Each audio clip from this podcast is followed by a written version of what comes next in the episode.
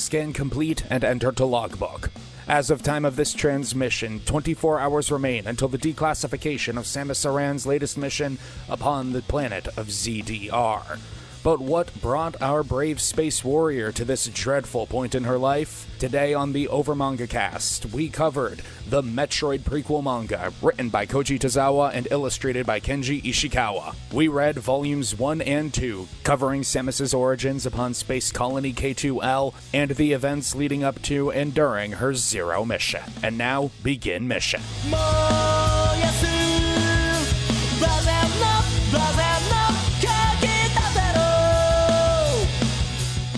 Welcome, everybody, to the Over Manga Cast once again. My name is Sam, and here at the top of the episode, we like to talk about what our familiarity with the franchise is. And, um, now you know our pain too. honestly, it's probably easier to list what I don't know about the Metroid franchise, but I will be succinct. Uh, in the year of our Lord 2002, a young Sam managed to convince his parents that 9 is basically 10 and 10 is basically a teenager, so I'm totally old enough for this cool game I saw in Nintendo Power, mom. And that's how I got Metroid Prime and Metroid Fusion. And uh, my life hasn't been the same since. I've played every game, I've beaten most of them. I absolutely freaking adore this franchise, and the fact that the next one comes out tomorrow after 19 years, I'm to contain myself for the sake of the audio quality. How about you, Jacob? Almost all of my interaction with the Metroid series has basically been what you just heard from Sam. Not that I've had that experience, I've heard that story that many times. I have a I have a passing knowledge of the Metroid franchise. Metroidvanias aren't really my style, so I've not actually played the Metroid games before, but um like I know of them. I know of Samus as a character, you know. So I have a I have a passing knowledge and sort of like how uh, some of my um, obsessions will leak over into Sam's lexicon. Metroid is the one that Sam sends to me in return. And how about you, Matt? I think I played Prime 1. I can't remember. Oh, you know what I did play? I played the demo for Metroid Prime Hunters a lot. Yeah, first hunt. That was very good. That was the uh, the multiplayer uh, shooting arena on the DS that was essentially Quake for if you didn't want to pay for Quake. Yep. First Hunt was pretty good. Uh, had some actual like unique OST to it that didn't appear in Prime Hunters. You're going to be hearing a lot of this random Metroid trivia from me. Again, I've been a super fan of this since 2002. We have been living this since the Dread announcement. Now you feel our pain too. Don't worry, dear listener. Uh, Sam will make it easy for you. Every time he spouts some nonsensical uh, Metroid trivia, you'll hear a little Samus warp ball noise. uh, anyway, yes. So we read the Metroid manga, which came out roughly around the same time as Zero Mission. Uh, so the 2004 2005 range. Uh, and it chronicles Samus's origin, which had not actually been that deeply explored until this. Uh, we knew that Samus uh, was an orphan, that she was most that she knew the planet Zebes better than anyone else, that she was probably raised by the Chozo, and this did a lot to confirm that. But we don't start there. We start with a flash forward before our flashback as Samus, successful bounty hunter, completes another mission handily. And as she is making her way home, because you know this last mission was such a cakewalk for her, she decides to uh, reminisce on the past. We start off with the very recognizable Samus. This is less a commentary on Metroid and more a commentary on because uh, like Nintendo has a lot of like silent protagonist characters. The two that are the like the most prominent are uh, Samus and Link. But one of the things I really appreciate about a lot of Nintendo games is that even when they do silent protagonists, they do have a noticeable personality. Like you can tell if they're being written out of character, even though they generally speaking don't speak. They lead you into this comic that is going to be exploring parts of Samus's life that you've never seen by showing a very recognizable face to Samus. Badass, stoic, easily handling things, supremely confident. And they they show that version of Samus before they move into exploration of the character before she is that recognizable way. This like opening thing is Samus basically from Super. She's got the full big shoulders Varia suit, the same gunship, all that good stuff. Actually, it might even be like post super pre fusion. But uh, okay, I'm not getting into this. we we flash back to Samus's life on the space colony K2L, which uh, it serves a very important function in the nascent Galactic Federation because it is a body rich with a fluorotite, a special uh, compound that helps make spaceships go real fast. Zoom. I'm glad you pronounced it because like all of the actual like mechanics of it were totally made sense to me but it's like uh, like here here's the uh, science fiction power source okay yep. and that's it was just it was just the ship goes zoom stuff to me the ship goes zoom juice yeah and we uh, we don't see Samus to start off with. We're introduced to her parents, uh, Rodney and Virginia Aran. Rodney is the chief uh, of this mining operation, uh, confidently directing his men to get all the uh, stuff up on the ship and out for shipment. And Virginia is a standard caring anime mom. Does she have the side ponytail? I don't remember. No, she does not have the dead mom hair. Ah. She has the back ponytail because she needs to look almost identical to Samus, except with slightly darker hair. yeah, I was about to say she does actually uh, have a hairstyle that Samus wears later on in the franchise. So. Yeah, they they also have to establish that this stuff is of course explosive because of course it is. yep, it's very boomy. You do not want to jostle it.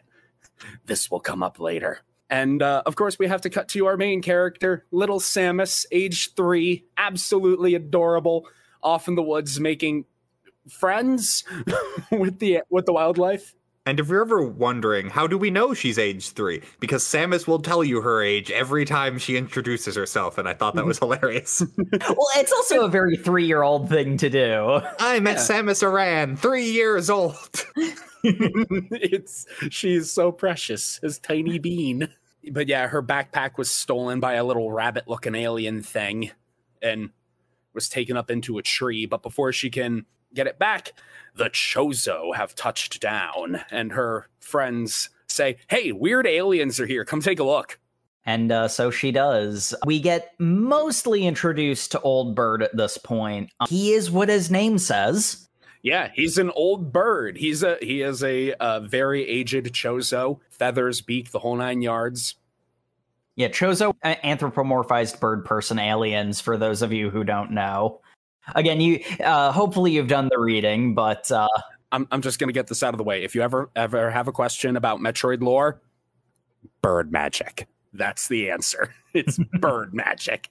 You're not wrong.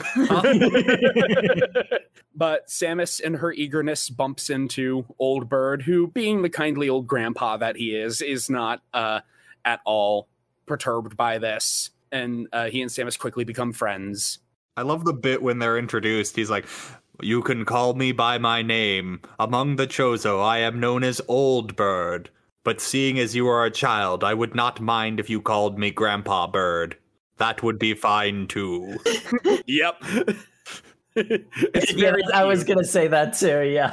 The Chozo are here because they want some of that afluorotite, and they're not really. They're not saying why. They're just like, "Hey, can we have some of the? Can we have some of the space juice?" And all the miners are like, "No." really. It's like, thank you for asking, but all of this stuff is spoken for.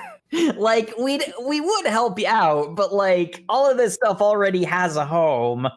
You should know, because you're a part of the Federation that's it's owned by, so you're just asking for a little under the table. Yeah. And and old bird is like, basically, yes. I understand this is unorthodox. okay, just seriously, just put in a requisition request. but I don't want to. uh, but that conversation uh, happens mostly in the background as uh, Old Bird, through his old Chozo wisdom, gives Samus a few levels in uh, Animal Ken so she can uh, befriend the little rabbit thing and gives. because well, you, you skipped over the weirdest part about this scene is um this old Chozo diplomat came to make a trade deal and then a three year old said, Come play in the woods with me. And he's like, I, I really shouldn't. Come on. oh, well, I guess I'm going with the child now. To which the, the three year old child's parents just watch as this foreign dignitary runs off with their daughter to the woods. It's like, I mean, cool. The Chozo are pretty cool guys, but they also want illegal rocket fuel from us. yeah, Rodney's like, uh, that girl will be the death of me. like, I, am just saying, Samus's parents are not winning any awards. yeah, old bird. Old bird's like, sorry, Gray Voice. Can you continue the negotiations? And the other Chozo's like, dude. What are you doing? You sort of expect it's like, hey, can I have some under the table sort of thing to to be more hostile than this? But the the Chozo are just like, we kind of don't want to put in a requisition for reasons we can't tell you. Can you just give us some? No, no, we can't do that. I'm sorry. I'd like to help you, but we just can't. Well, Drat, all right, bye then. And they just leave. Uh-huh. We tried asking nicely, and that was all we had.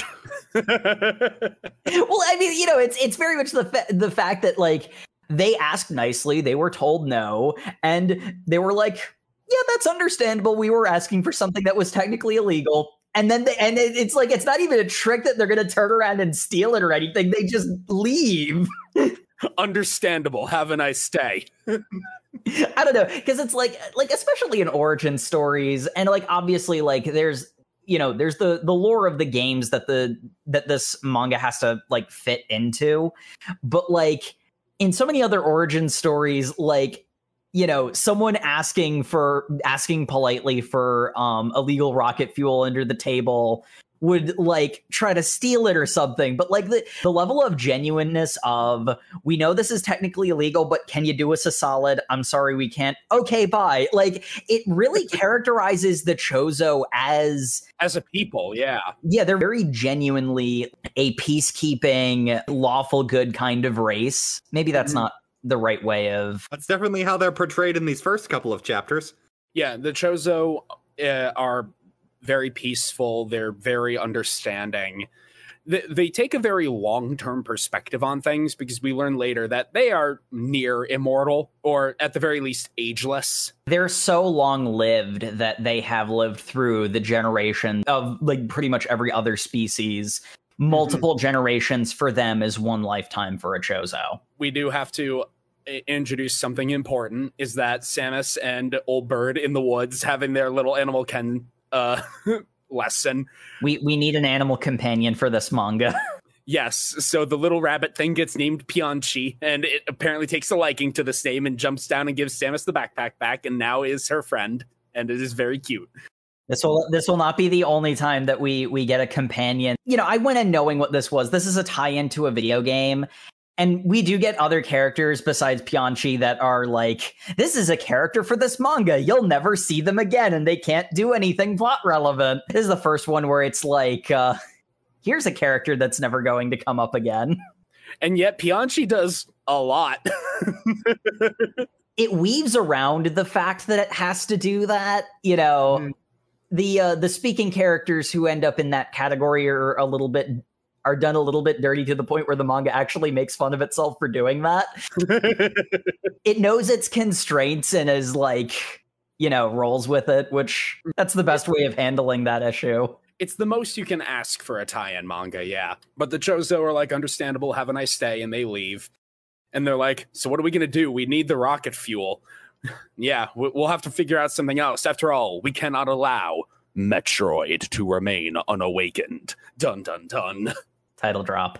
Uh, but unfortunately, the uh, the next uh, group that comes in who wants a little uh, super rocket fuel under the table, they're not as um, accommodating as the Chozo.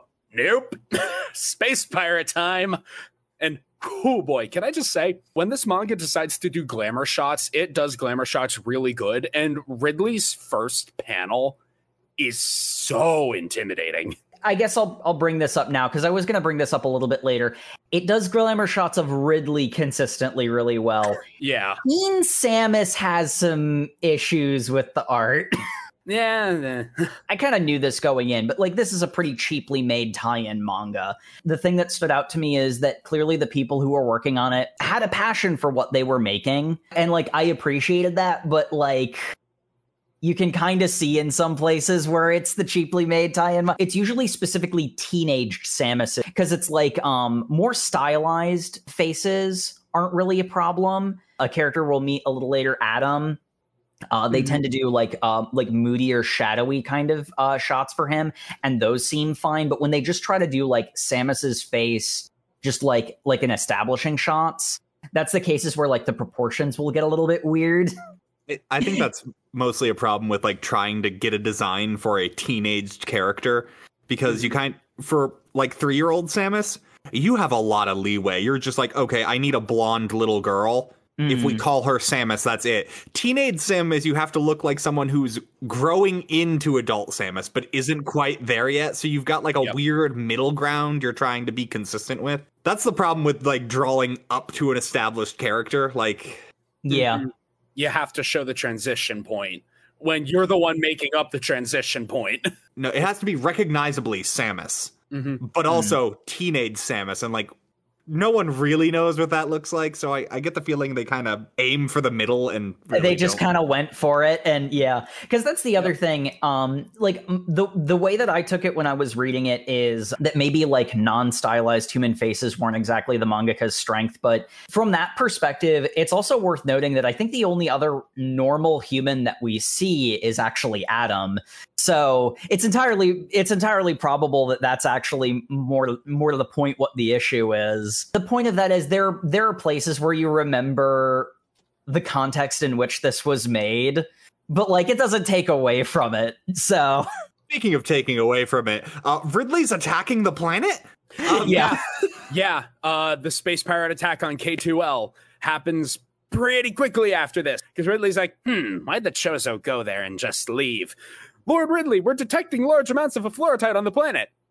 Oh, well then, I suppose it's mine now. Tell me I'm too big to be in Smash, will you? Well, I'll smash.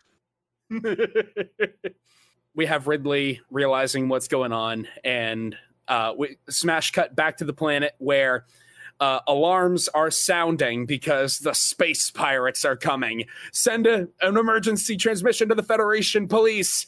They're on, they're coming. We have to hold out. uh, that doesn't last very long No, it doesn't. One of my favorite pages in the manga because it's just, you know, a peaceful scene of Samus and Pianchi playing in the woods.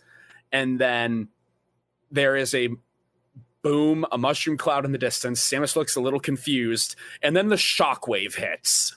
It applies an appropriate amount of uh, dread heh, to the situation as Ridley displays his bloodthirstiness, saying, I literally don't care what you do so long as we get the goods. Murder all of them. Have fun with it. And the pirates go to work. It is quite gruesome. But that all happens off panel Well, there- uh, there is a panel of it, but yeah. this one doesn't show the like the graphic violence that some of the other ones that we've uh reviewed on this podcast have which which is great because we get the nice heartwarming scene of um, little Samus trying to make friends with Ridley. Well, yeah, because she just learned from Old Bird that, you know, we may look different, but, you know, we're still people. And, and like, I actually love this scene because Samus doesn't know that Ridley is the attacking force. She doesn't know that he's the cause of this chaos. So she's like, I'm scared. He must be too. D- don't worry. We, we can be friends and we can, we'll, we'll find my parents. We'll stay safe. And then Ridley is like, that's real cute, kid. Die. I got the weirdest Jurassic World Fallen Kingdom vibes from this and another scene. It's something that they establish very early on and um it's it's a case where they both show and tell. Like they basically outright tell you that Ridley is a sadist. Yep. He enjoys inflicting pain on things. Like it's not just a matter of he wants he wants the valuable thing because money. It's not just that um he has like some kind of like deep-seated hatred that he's inflicting, you know, like he's projecting onto others or anything. No, he just likes hurting people. He likes hurting, he likes killing. And the way that he smiles reminded me of the way that the Indoraptor smiles in Fallen Kingdom. and it's like making such a non human face express such a thankfully rare human expression Mm-hmm. so well. Like I was a bit disparaging of of the uh, teenage Samus's face, but man, Ridley looks amazing in this. The only thing, the only thing is when they do Ridley in shadow because he is black. Sometimes it can be hard to see, you know, like all of him, which is kind of the intention with those. But I feel like there are a couple of cases when he's in shadow, it goes too far. But like, man, he's so expressive. You know, like Yep. for this for this like raging pterodactyl monster, he's such a character. Yeah, there is a there's a single panel of Ridley that is going saved in my reaction images folder where uh, Samus is saying like, "Hey, Mr. Ridley, do you want to be friends?" There's just a single panel of him just going like, it's just this pure emotion of like, "Oh, you you poor child," and it's like this deep sorrowful look because it's, "Oh, I'm so sorry, Miss, we can't be friends," and then flip page, "Cause I'm gonna kill you," but like that one panel of just Ridley going like, Yep. He- "Well." he almost looks like he regrets what he's about to do. But then but then it goes away. But like the reason it almost looks like he's regretting what he's about to do is because he's faking it because that's more painful to the person he's about to kill. He's mm-hmm. giving them hope before he tears it away. It's such a it's it is such a vile thing to do and a common, you know, show don't tell, but it's like you know, one of the things that really works about the way that Ridley is introduced is that they tell you how evil he is. You know, they back it up with his actions through the rest of the story. Yep. Mhm. Uh, but just before Ridley can crush Samus under his claw, Virginia runs in screaming to save her daughter. And this distracts Ridley enough that he's like, "Nah, I guess I'll just laser this one instead, and uses his plasma breath to destroy Virginia, which admittedly does give Samus cover to run. Samus just watches her mom get vaporized. It is pretty horrific. it is pretty horrific. It is also an example of one of the things I kind of had a problem with reading this is um sometimes the action that's happening is not the most clear Yeah, cuz like that page in particular the mom runs from like way off screen in like a manner of time that just doesn't Seem to track.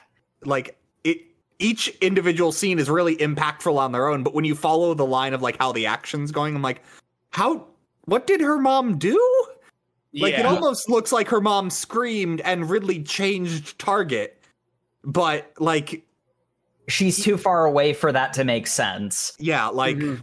And that actually I was this is another case where I was going to bring this up later with a with a the specific example I noticed because to me there's an element to the dialogue that feels very like like attempting to do 80s which was a thing that was done a lot at the time when this manga actually came out in the uh like mid aughts where it's like going for a particular like announcery style with a lot of the dialogue. Basically the thing that JoJo's parodies incidentally and it's it, it's very much the case where once I'm like, oh, they're going for a particular style, I could still notice that it was like it was an attempt at a style that was not quite hitting the mark, but at the same time, like you know, again, just like with the you know stuff of like trying to do a teenage Samus has to look in a certain way. It's not so bad that it takes you out of it. It's just you can't not notice when the video game tie-in manga that was made cheaply is a video game tie-in manga that's made cheaply. It's very pulp. Yep, it's super pulpy. That is the word I was looking for and could not find. Thank you. It is very pulp. Yeah. Well, anyway, we we cut to Samus's dad, who I love because the space like armor suit he's wearing makes him look like the uh, English bark box art for Mega Man. Like he does. Yeah, uh, Rodney has snuck his way onto the pirate car- onto the pirate ship, but he's like, "Oh, what the shit am I actually going to do with this? I'm I'm alone. All I have is a welding torch," and he immediately gets caught by two pirates. And they mock him for just having the welding torch. Uh huh. And he's like, "Well, you took this Sephoritite, didn't you? This highly explosive, highly reactive material." And the pirates are like, "No, don't do it." And Rodney says, "I'm sorry about this, Virginia, but I have to. I love you, Samus." And he and he triggers the explosion. Well, the other thing is the pirates aren't even scared because the pirates do the common villain trope of no one would ever sacrifice themselves like that, at Mhm. which point he immediately sacrifices himself like that. Yep. And we get my favorite panel in the comic, which is Another great reaction image. Ridley seeing this explosion going, What? Why is my ship on fire? Oh, Ridley, you don't know how often you'll have to ask that. it just feels like that's the perfect reaction image to so many things in everything. Why is my ship on fire? and again, like personifying such an inhuman character, he's like, "What? Wait, what?" Like, How did that happen? it's one of those. it- It's one of those like you looked away for two seconds and then everything's gone to madness. Burning ship crashes onto Ridley, consuming him in flames and killing the evil for good. G- good job, guys. We did it. Ridley's no more. Yeah, the, it's such a pity. I really like that character. They could contrive a way to sh- have him show up later again in every single Metroid game. in 70% of every ga- of the games of the franchise. oh, I have it I have a list in the outline. Oh, but we cut from that to uh, the Chozo having received the distress signal, returning to K2L too late because everything is ash. And they are walking through mourning what happened to the humans. But there is one person left, one person looking for their mama and papa, Yanchi. and Samus. and Samus. And the Chozo find our our young hero. Being the kind souls that they are, they take her in. Well, Old Bird takes her in. Yeah. yeah, Gray Voice is I'm mixed on the characterization of Gray Voice in this manga. I'm gonna have a whole thing about particularly Old Bird and Grey Voice, but the point where it's relevant, I'm saving it for then. So um I I Mhm. do I do have uh I do have some stuff for that. The next chapter, I'm I'm really in Grey Voice's corner because essentially Old Bird takes Samus with them to their planet Zebes. Mm-hmm. How is she gonna survive? Yeah, yeah. Grey Voice is just like, buddy, you bought a desert plant. We live in Seattle. The humidity alone is going to kill it within like three days. Why would you do this? Go find another planet and drop it there.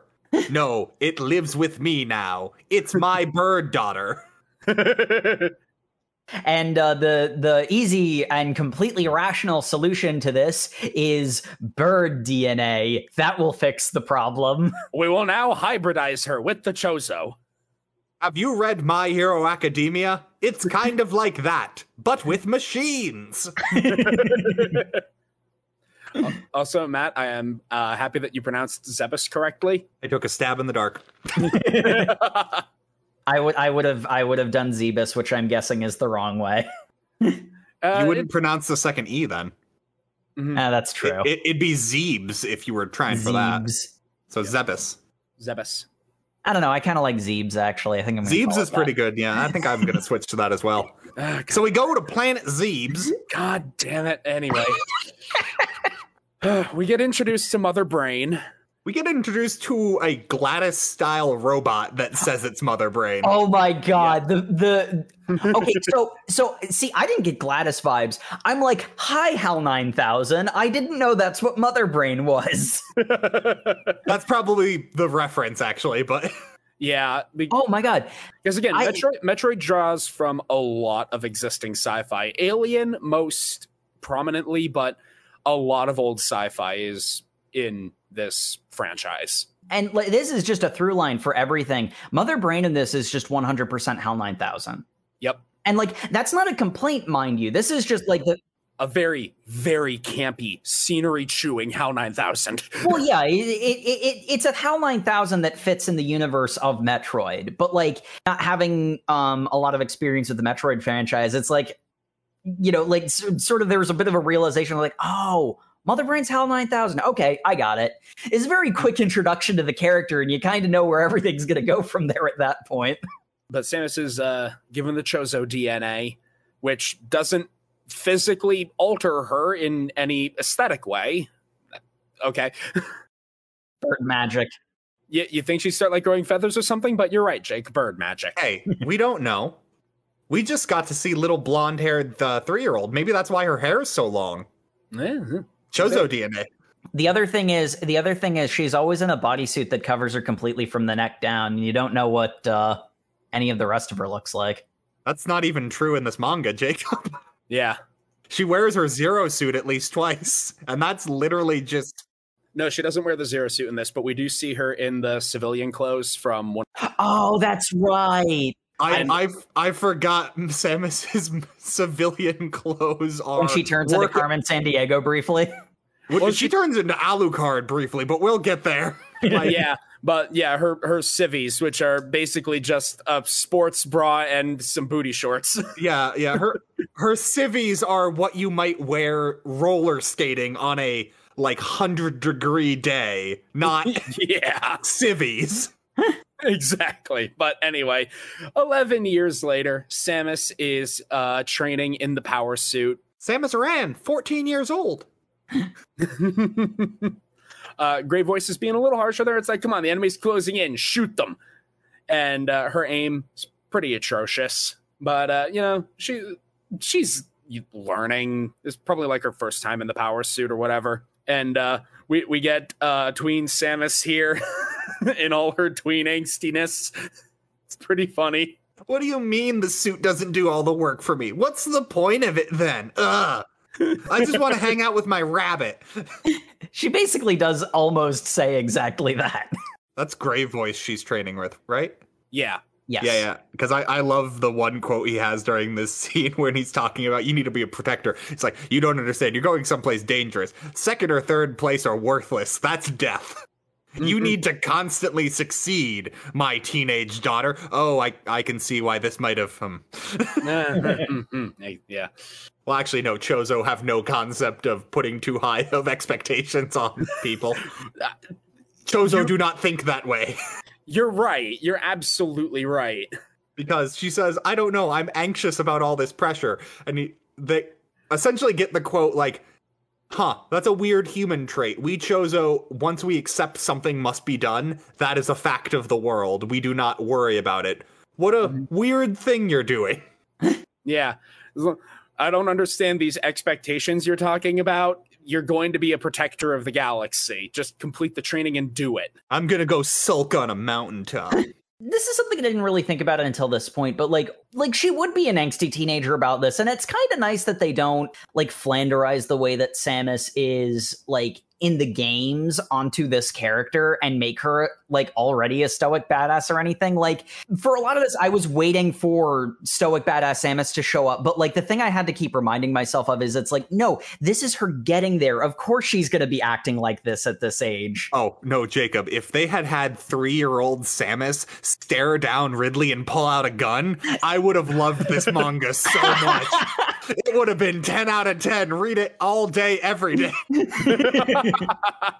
that would have been rad. I'm not gonna lie, but I am glad we got to see the trend, the uh, the growth.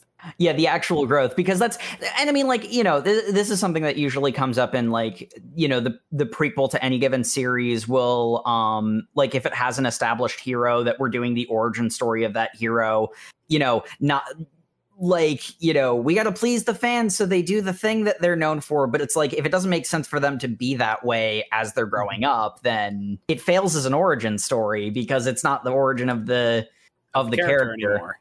hmm So it it was very much the case where I I I noticed myself slipping into the trap of expecting like adult Samus out of teen Samus, and I had to I had to remind myself that what the point of this was. anyway, angsty Samus finds a butterfly and thinks it's pretty. And uh, old bird's just like, butterfly? No, that is merely something ionizing from the. Pa-. And then she's like, ugh, science talk, boring. Yeah. Jeez, Dad, why can't things just be cool? We we do have a very cute drawing of Pianchi leaping on Old Bird's head and playing with his feathers. I, I love that so much. Old Bird and Samus are trying to have another little heart to heart moment. It it it's middling. Uh, Samus basically sits up on this mountain brooding all day until she sees uh, one of the uh, one of the more uh, heartbreaking panels in this manga because Samus sees more of the like butterfly things and they're in this field of flowers and being the kind soul who loves animals that she is she gets them some juice she's hanging out with the animals having a having a good having a good time I, I, I don't like that this canonizes the characterization that you're supposed to save those animals on your way escaping. You gotta just you gotta just leave them to die. Planet's the blowing up. animals are in fusion. It's canon. No, she left them to die because she's a cool bounty hunter who doesn't care. It is canon that she saves the animals. I don't care how many frames it saves you, GDQ. You No, save them. You, you gotta save the frames. It's a speedrunning event, Sam. Welcome to every long running fandom ever. One person who actually cares and another person just uh pretending to care to get a rise out of the other person. Yes, Oh, exactly. okay. Yes. Hard hitting commentary on the Over Manga cast today. As the guy who has been in this conversation, that uh, the the one who cares, yes, that's how long running fandoms work. You you're also the one who uh isn't who doesn't actually care and stirs the pot. Yeah, I've I've been on both sides. Yeah, I, I can't deny that.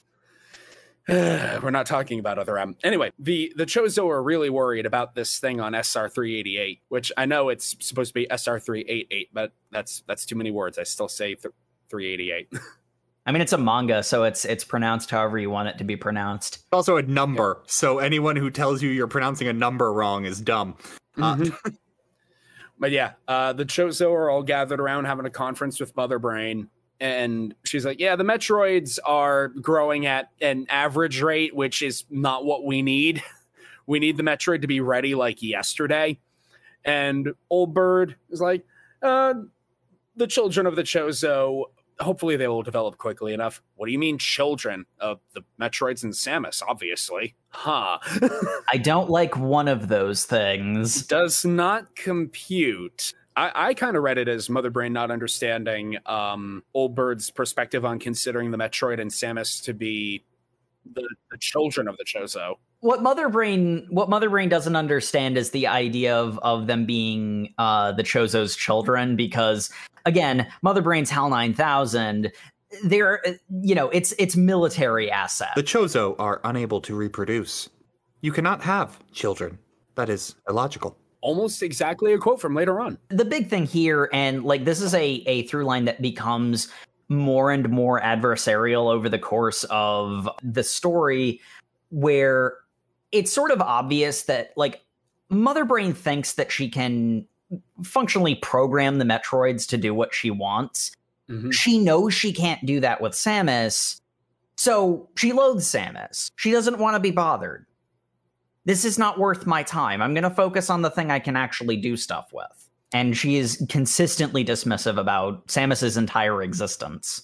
Meanwhile, Grey Voice is going to check on Samus, and she's like, "Yeah, I found this nice valley. There's so many pretty butterflies and these cool flowers." And he's like, "Oh God, those flowers! Those are very bad. I'm going to burn all of them now. This is an inva- This is an invasive species from another planet, and it's very poisonous. It has to die."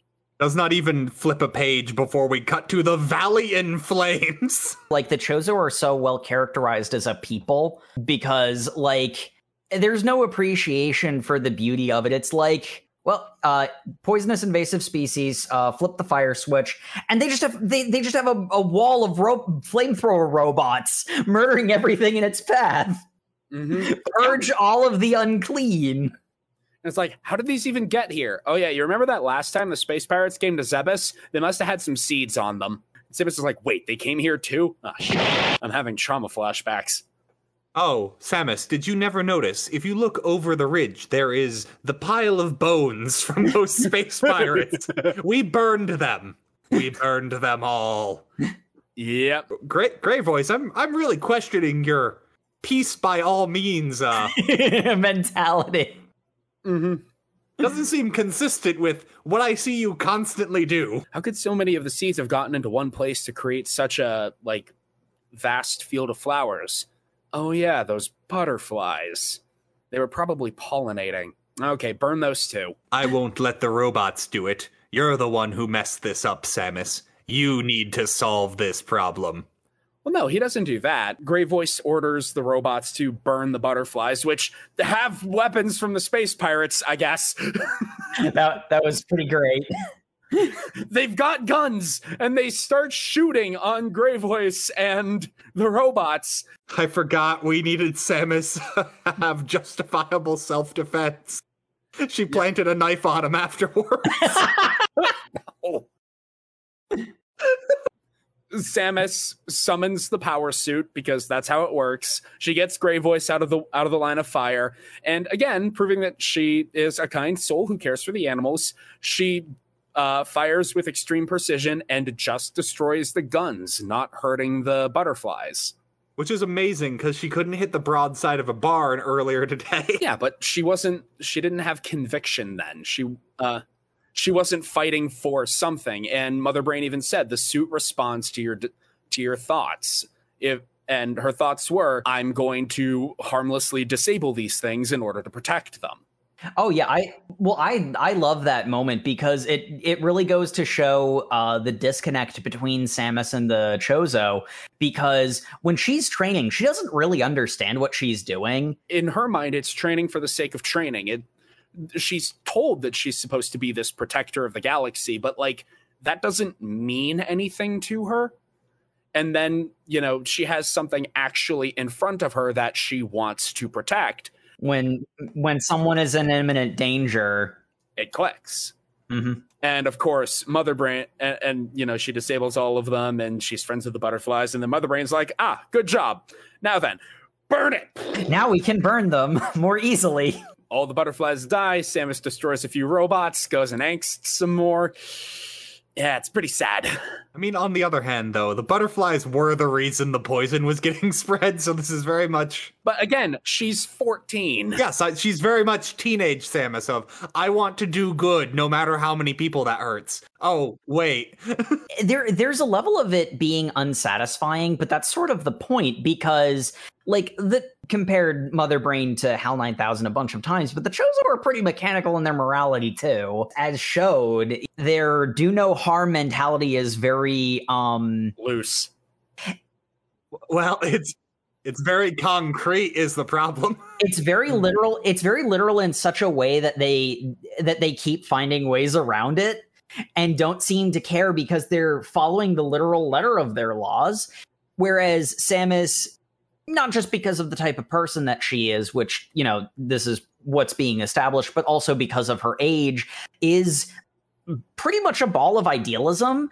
And like, there probably was still poison on the butterflies, and maybe there was a different way of doing it, but that different way may have killed a bunch of Chozo and also Samus.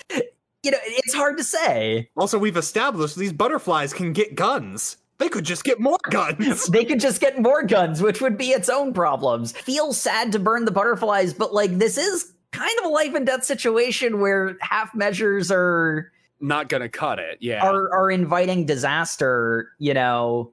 I also don't think we fully illustrated how ridiculous these butterflies looked with guns. They were the size of handguns, holding handguns. It's very silly, yes. It's got a gun it's got a gun. this almost reads like propaganda by the Chozo after the fact. No, look, they were armed. oh my god. Look, I'm not saying that the Chozo have a checkered past, but from everything I've seen in playing this whole franchise and also what I've seen of the previews of Dread. They've never planted guns on the dead bodies of butterflies to justify self defense. No, I'm not. I'm saying I don't put it past them. No, see, see, here's what's happening. When the Chozo disappeared in the backstory of the Metroid games, they they didn't disappear. They've just spent that long editing the foot the the security footage to put the guns in the butterfly's hands. Oh my god. Anyway, another brief time jump. The space pirates are out committing war crimes, and the Galactic Federation is like, "What are we going to do about all these war crimes?" Uh, I see the. I don't know. I feel like more could have been done with the with the Federation's place in all of this because I feel like they were building to something that never really happened, which I'm pretty sure that's because it happened in Metroid games. One of the things that I kind of wish of this is that I kind of wish it continued and just did a air quotes canonical version of the Metroid games because then they wouldn't have to like set up plot threads that don't get addressed by the manga. Mm. Oh, what you you don't like the squad of not Link, the Ape Man, and uh, Samus uh, solving police crimes? there's this guy who's obviously trying to turn the Federation into an empire, and then there's the guy who's like you're obviously trying to turn the Federation into an empire. What if we didn't do that? Well, then the space pirates will kill us. It does have a lot of I am the Senate energy. Well, and that never gets entirely solved. But like what I was thinking, and that I kind of knew wasn't going to happen, just because again, this is a tie-in to a video game series. Almost like the idea that the one who is like you know preaching pacifism is actually the the one who's just looking for a justification for violence because I kind of expected the the other Federation member who was decrying the warlike one to like pull something in the end, which never really manifests. Basically, what this is setting up is for Metroid, like the Federation is a governing body that definitely can do things, but is overall just inept. Because that's the little I know about the Metroid games is Samus is a bounty hunter because the Federation can't actually do that. Like the Federation is too slow is is sort of the uh the way I perceived it.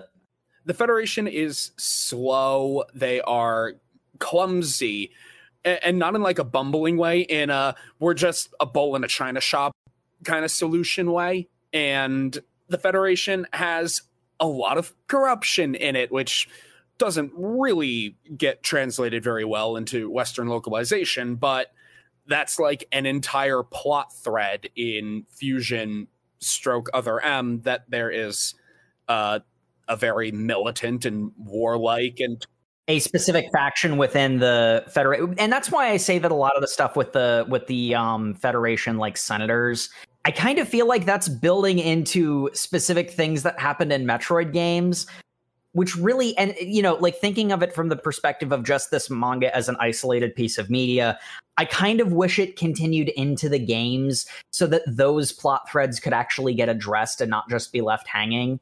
Honestly, same.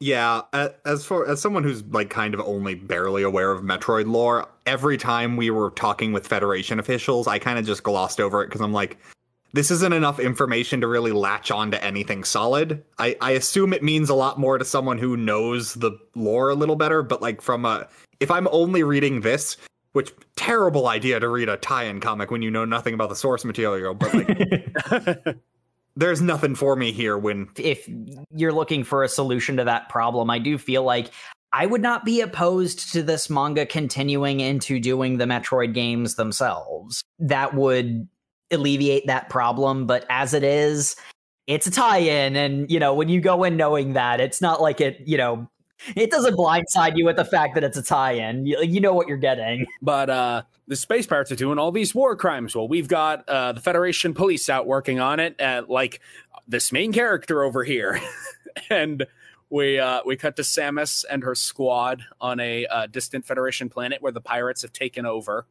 Planet Jigrad. It's almost certainly Jigrad, but Jigrad's pretty great. Jigrad's pretty rad. That's a pretty rad jig you got going on there. and uh, speaking speaking of those characters that were made uh, specifically for this manga to round out the ensemble cast, uh, hi guys. Yeah, we have um not Link, not Link. Yeah, the, little the Hylian. Like he's just a Hylian. It's weird. he's got the little pointy ears and everything. And then we have Big Monkey Man Malk. again, it's like they're good characters, but because they're not in the games, they're not really allowed to do anything. They're not allowed to do anything. Like, not Link, I think, is there for comic relief. I just don't think anything he does is funny. yeah. So, I take that back. In one panel, Not Link turns into just a solid set of teeth over his entire face. That was pretty funny, but also confusing. we'll get to that. But yeah, they're uh, they're on a scouting mission. They're just here for reconnaissance to get an idea of the pirates' strength and numbers, and they see that the pirates have set up this arbitrary and cruel system. They've taken the people of this planet as slaves, and if you're not tall enough to work, then I guess we got to execute you. And it's just a way to kill children and be cartoon villains. because that is the only entertainment we have on this dust ball of a planet. hmm They even say that they're they have absolutely no subtlety or shame about it. They're even like, ah, "Don't worry, kid. This is gonna hurt a lot. Make sure to scream real loud." Please stop murdering children. You've murdered so many children already. Samus, uh, not willing to let the same thing happen to this kid that happened to her home planet, leaps in and is like, You're all under arrest. I'm with the Federation police. Pretty strong take. I don't think the pirates are gonna listen to that, but okay. I love um how uh, not Link on the sidelines was just like we're just supposed to observe and report. So the Federation police is useless. Good. Uh, well, it's also it's not only that, but it's also we're uh, only supposed to observe and report, which means the main character is going to jump in and fight anyway. Got it. I know where this scene is going now. yep. I like how he's he, he's confused. Like Samus moved so quickly. He's like, "Wait, when did she get down the? Oh, jeez. Okay, let's get in there." well, maybe we don't need to get in here. Samus literally just killed like six guys all around her. What? Nope. Samus is just really good at killing everyone around her constantly. Um, yeah, she's exceedingly powerful. So Samus kills all the pirates that are holding this young girl hostage.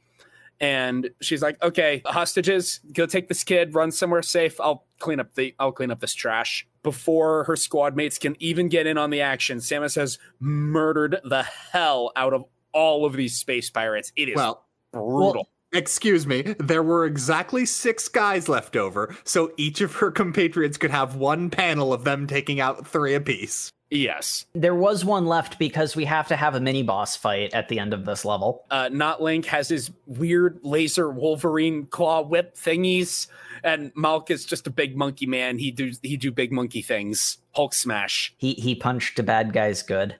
He punched them real good. I also like how uh, it's kind of implied that he's the most intelligent of the three for all the dumb monkey jokes we're making. yeah. Oh no, he he's very sophisticated. I'm, I'm just like he is also very big, punch real strong.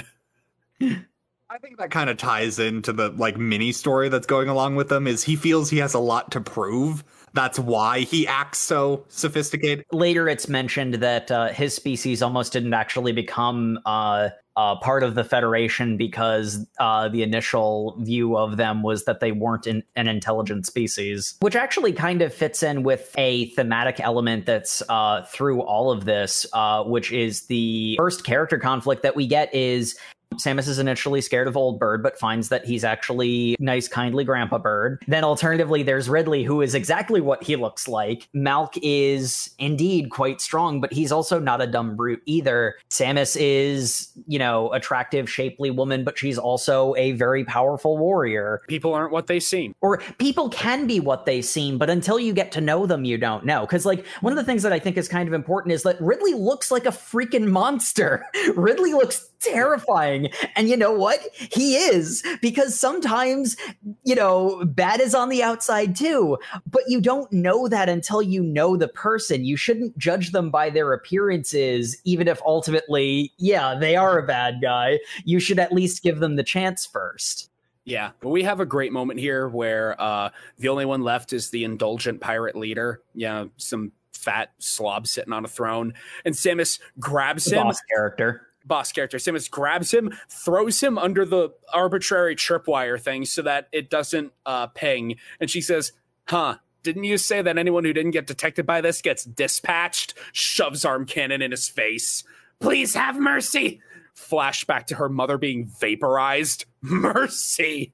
Did you say mercy? Charging the arm cannon, ready to blow his whole ass head off.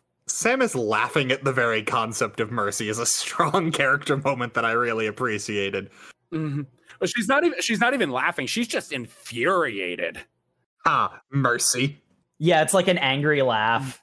You insolent crab. How dare you talk of mercy? again this is one of those ones where it's like you know like i'm seeing like the character arc they're bringing her through because almost immediately the previous scene was her like not willing to um do harm to the butterfly things but like she's kind of gone through the emotional wringer by this point like she's she's been through a lot and she's still trying to process what her ideals actually are and this pretty consistently shown that they really genuinely don't deserve mercy Like they're not going to change. So she has that moment of why would I put this thing in cuffs when it's just going to kill people again if it gets the opportunity to? Uh, but her uh, partners talk her down. Oh no, actually, a little girl starts. The little girl she saves starts crying because she's terrified of Samus now. Oh yeah, yeah.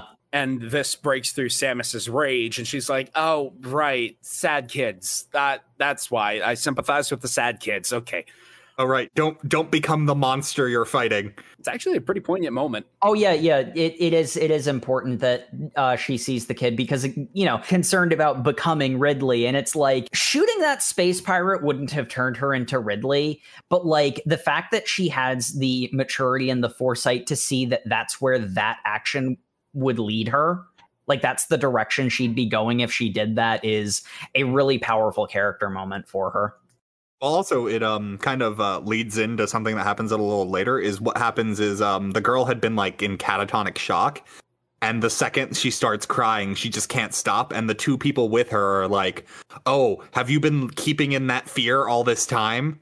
Mm. Like, Yeah. and and then we get like the really poignant thing of Samus glaring at her and just going, "It's over." Samus uh, handcuffs the pirate leader. Is like, in the name of the Federation Police, you're under arrest. By Federation law, you have the right to a trial. Never mind those guys I, I extrajudiciously murdered back there.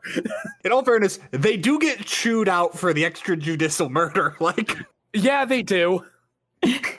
they were resisting arrest. We definitely didn't put the arm cannons in their claws after the fact. look, if Samus learned one thing from the From the Chozo, Chozo. I was gonna say Ah! this is a theme now. it was always leave a knife at the scene. Oh my god. Ugh. Look, drag them inside the property line, and then it's a home invasion. Please! I'm begging you.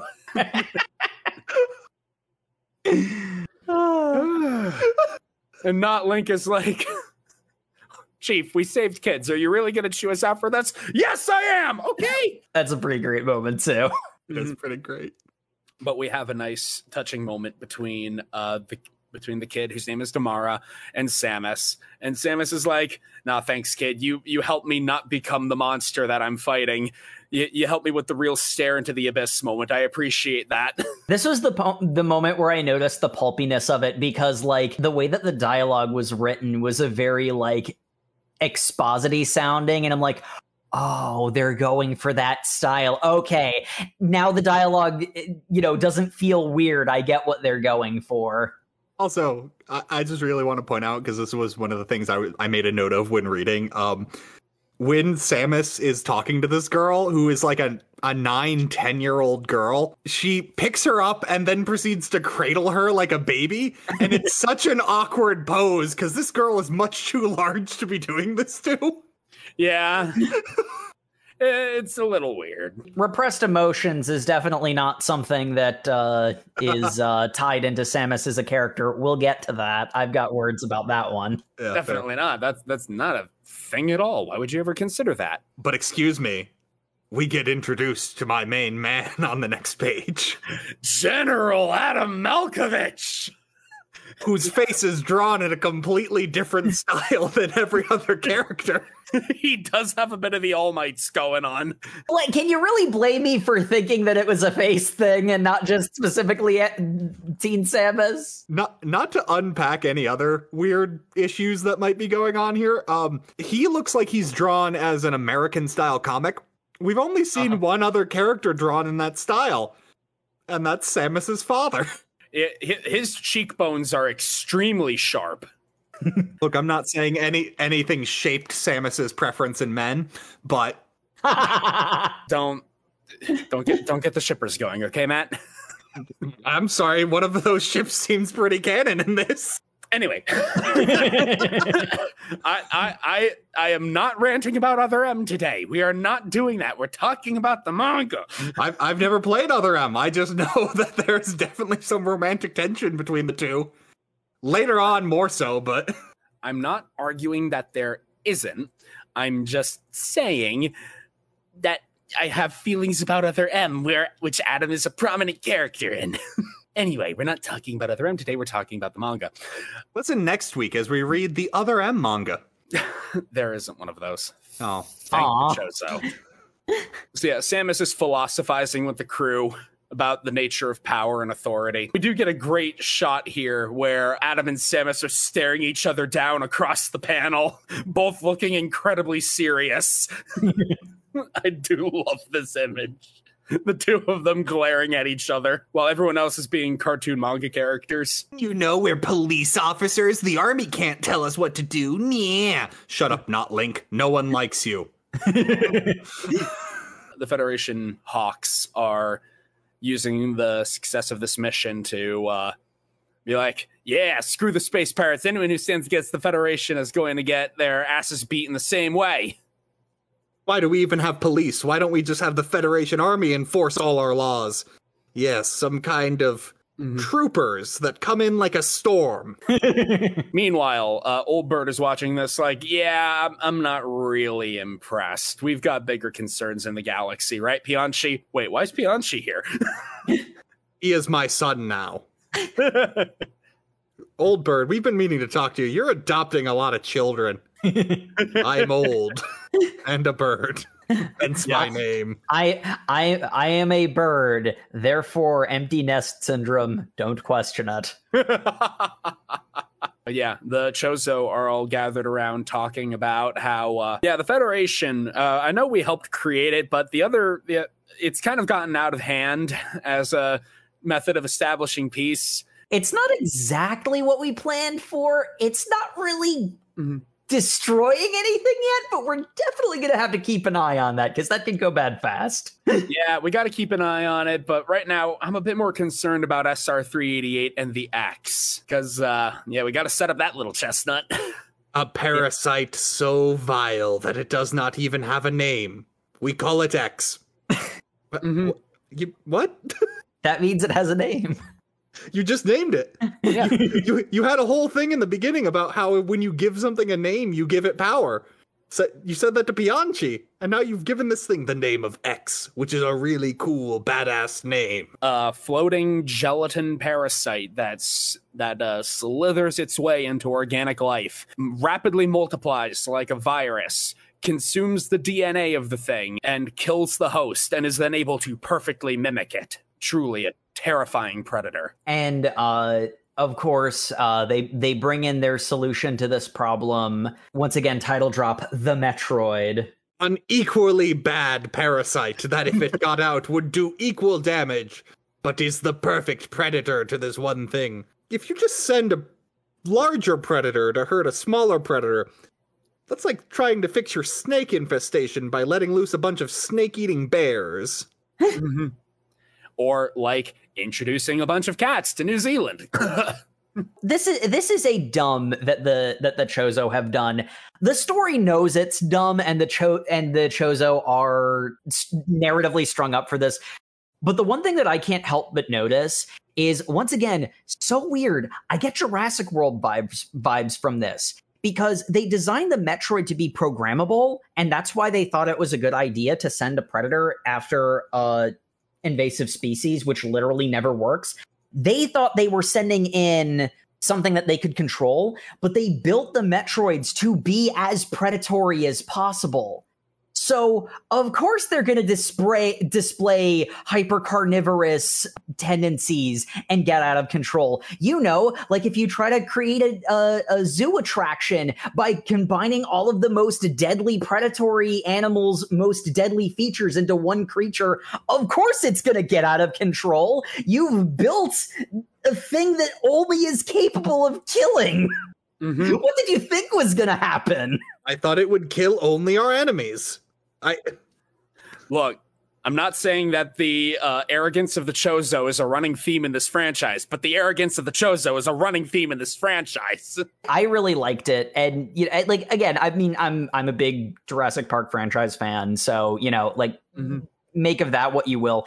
But the the parallels between the Metroid and Indominus, I really enjoyed that because like. I can totally understand how the Chozo were dumb enough to make this decision. They thought they had the Metroids under control. They thought they were a radio controlled drone they were sending in, but they weren't. They're alive, and that's how they got out of control. And I really appreciated that. I was trying to find the next part, but I I literally don't know how this transitions. Their their meeting is literally just interrupted by giant space pirates are here now. They're wheeling out the Metroid uh, to show Mother Brain this is this is the this is the adult one that we bred, and then it's implied that that one gets loose because the pirates attack which never really comes to anything. I guess it explains how Mother Brain got it, which is something you kind of need to know the plot of the the original Metroid game. Which, in all fairness, this assumes you know the plot of the original Metroid. Like, there's that's sort of the case where kind of what I expected of that Metroid that they had wheeled out because like. Like the, the plot of the original Metroid is the Chozo put the Metroids on SR388 to take care of the X. I kind of thought that the that the Metroid that they had wheeled out to Mother Brain when the space pirates attack was going to get loose and Samus was going to have to fight that at some point, but that that never actually happens cuz like this isn't the Metroid that was on SR388. That had already happened. It, it had to because everything gets destroyed right now. So Yeah. Oh, actually, unless they did it while the Chozo were working with the space pirates, which comes up real quick. Yeah. Quite frankly, there's enough space in the timeline that it doesn't matter the exact sequence of events. But it's also not mm. super clear on the exact sequence of events. At some point, the Chozo did their thing where they came down to a planet, saw a local problem, wiggled their science fingers at it, and said, and now I must go. And they left. And then whatever species they just uplifted is left sitting there with dangerous technology. You are enlightened now, Yep. for you have met the Chozo. Yep, and it's a roll of a cosmic dice whether you're going to get an Aether out of this or you're going to get a Bryyo. And those are Metroid Prime references that my co hosts don't get. I, I don't know what those things mean. I'm just basically what I'm saying is I was kind of expecting that the Metroid that was still on um, Zebes was uh, going to get loose on Zebes and that Samus was going to have to fight it, which again didn't happen. Nope, space pirates show up. Because like there's a there's a dramatic shot of the glass case that it's in being cracked, and then we never see the damn thing again. like Yeah, no, space pirates show up with a big honking ship and some sort of micro black hole technology to break the planetary shield. using multimodal reflection sorting. Yeah, it, it's uh, it's a kind of a Star Trek moment of just techno gobbledygooking. They they they techno babble at each other until one side wins. Yep, and Ridley's like, "All right, now turn off the black hole before we destroy the entire planet. Attack!" We get a we get a very cool shot of uh, Ridley looming over all of Zebes as this big hungry monster. Oh yeah, Ridley's still alive, by the way. He's also too big to be in Smash now, for he is the size of the planet. it's a dramatic metaphor. But uh, we cut back to the planet Jigrad, where dancing has now been banned. Um, a la Footloose. Um, as they are torturing the uh, prisoner inside a fishbowl, I think. Yeah, they got they got him trapped in some sort of fishbowl thing. And they're like, this is the first pirate we've ever caught. How do we actually interrogate one of these guys? And Samus is like, all right, all of you shut up. You're you're beating around the bush too much. You tell me what you're doing here. Why are you massacring Federation planets and and uh taking everything on there? What are you accomplishing? And, and the space pirate goes, Society! It, it's great because the space pirate just says, like, society, and you don't understand. You humanoids think your federation is all built up. To which point, Adam and Samus just go, he's speaking. He's being difficult. This entire thing must have been a decoy and they're attacking elsewhere. Yes, that is the only explanation for why someone we're interrogating for information might be difficult. you know the the the pirates like take your friends there for instance their races are continuously discriminated against one of them is barely considered sentient and you call us the monsters The other is a Hylian, otherwise known as the hero of time. Not the hero of trains. We don't talk about that one. I also believe that's Hero of the Rails, isn't it? I don't know. Okay. Hero of trains is funnier. That's the same link as uh wind waker though so he'd still be the hero of the seas No, it isn't. it isn't They leave the the Great Sea and found a country called Terminal, I think. and then it skips a hundred years. I never played Spirit Tracks. Back to Metroid. yeah, this is a different franchise. Uh, Spirit Tracks uh, broke during the boss fight for me, so I never finished it. let us know uh, if we should do a uh, Zelda manga.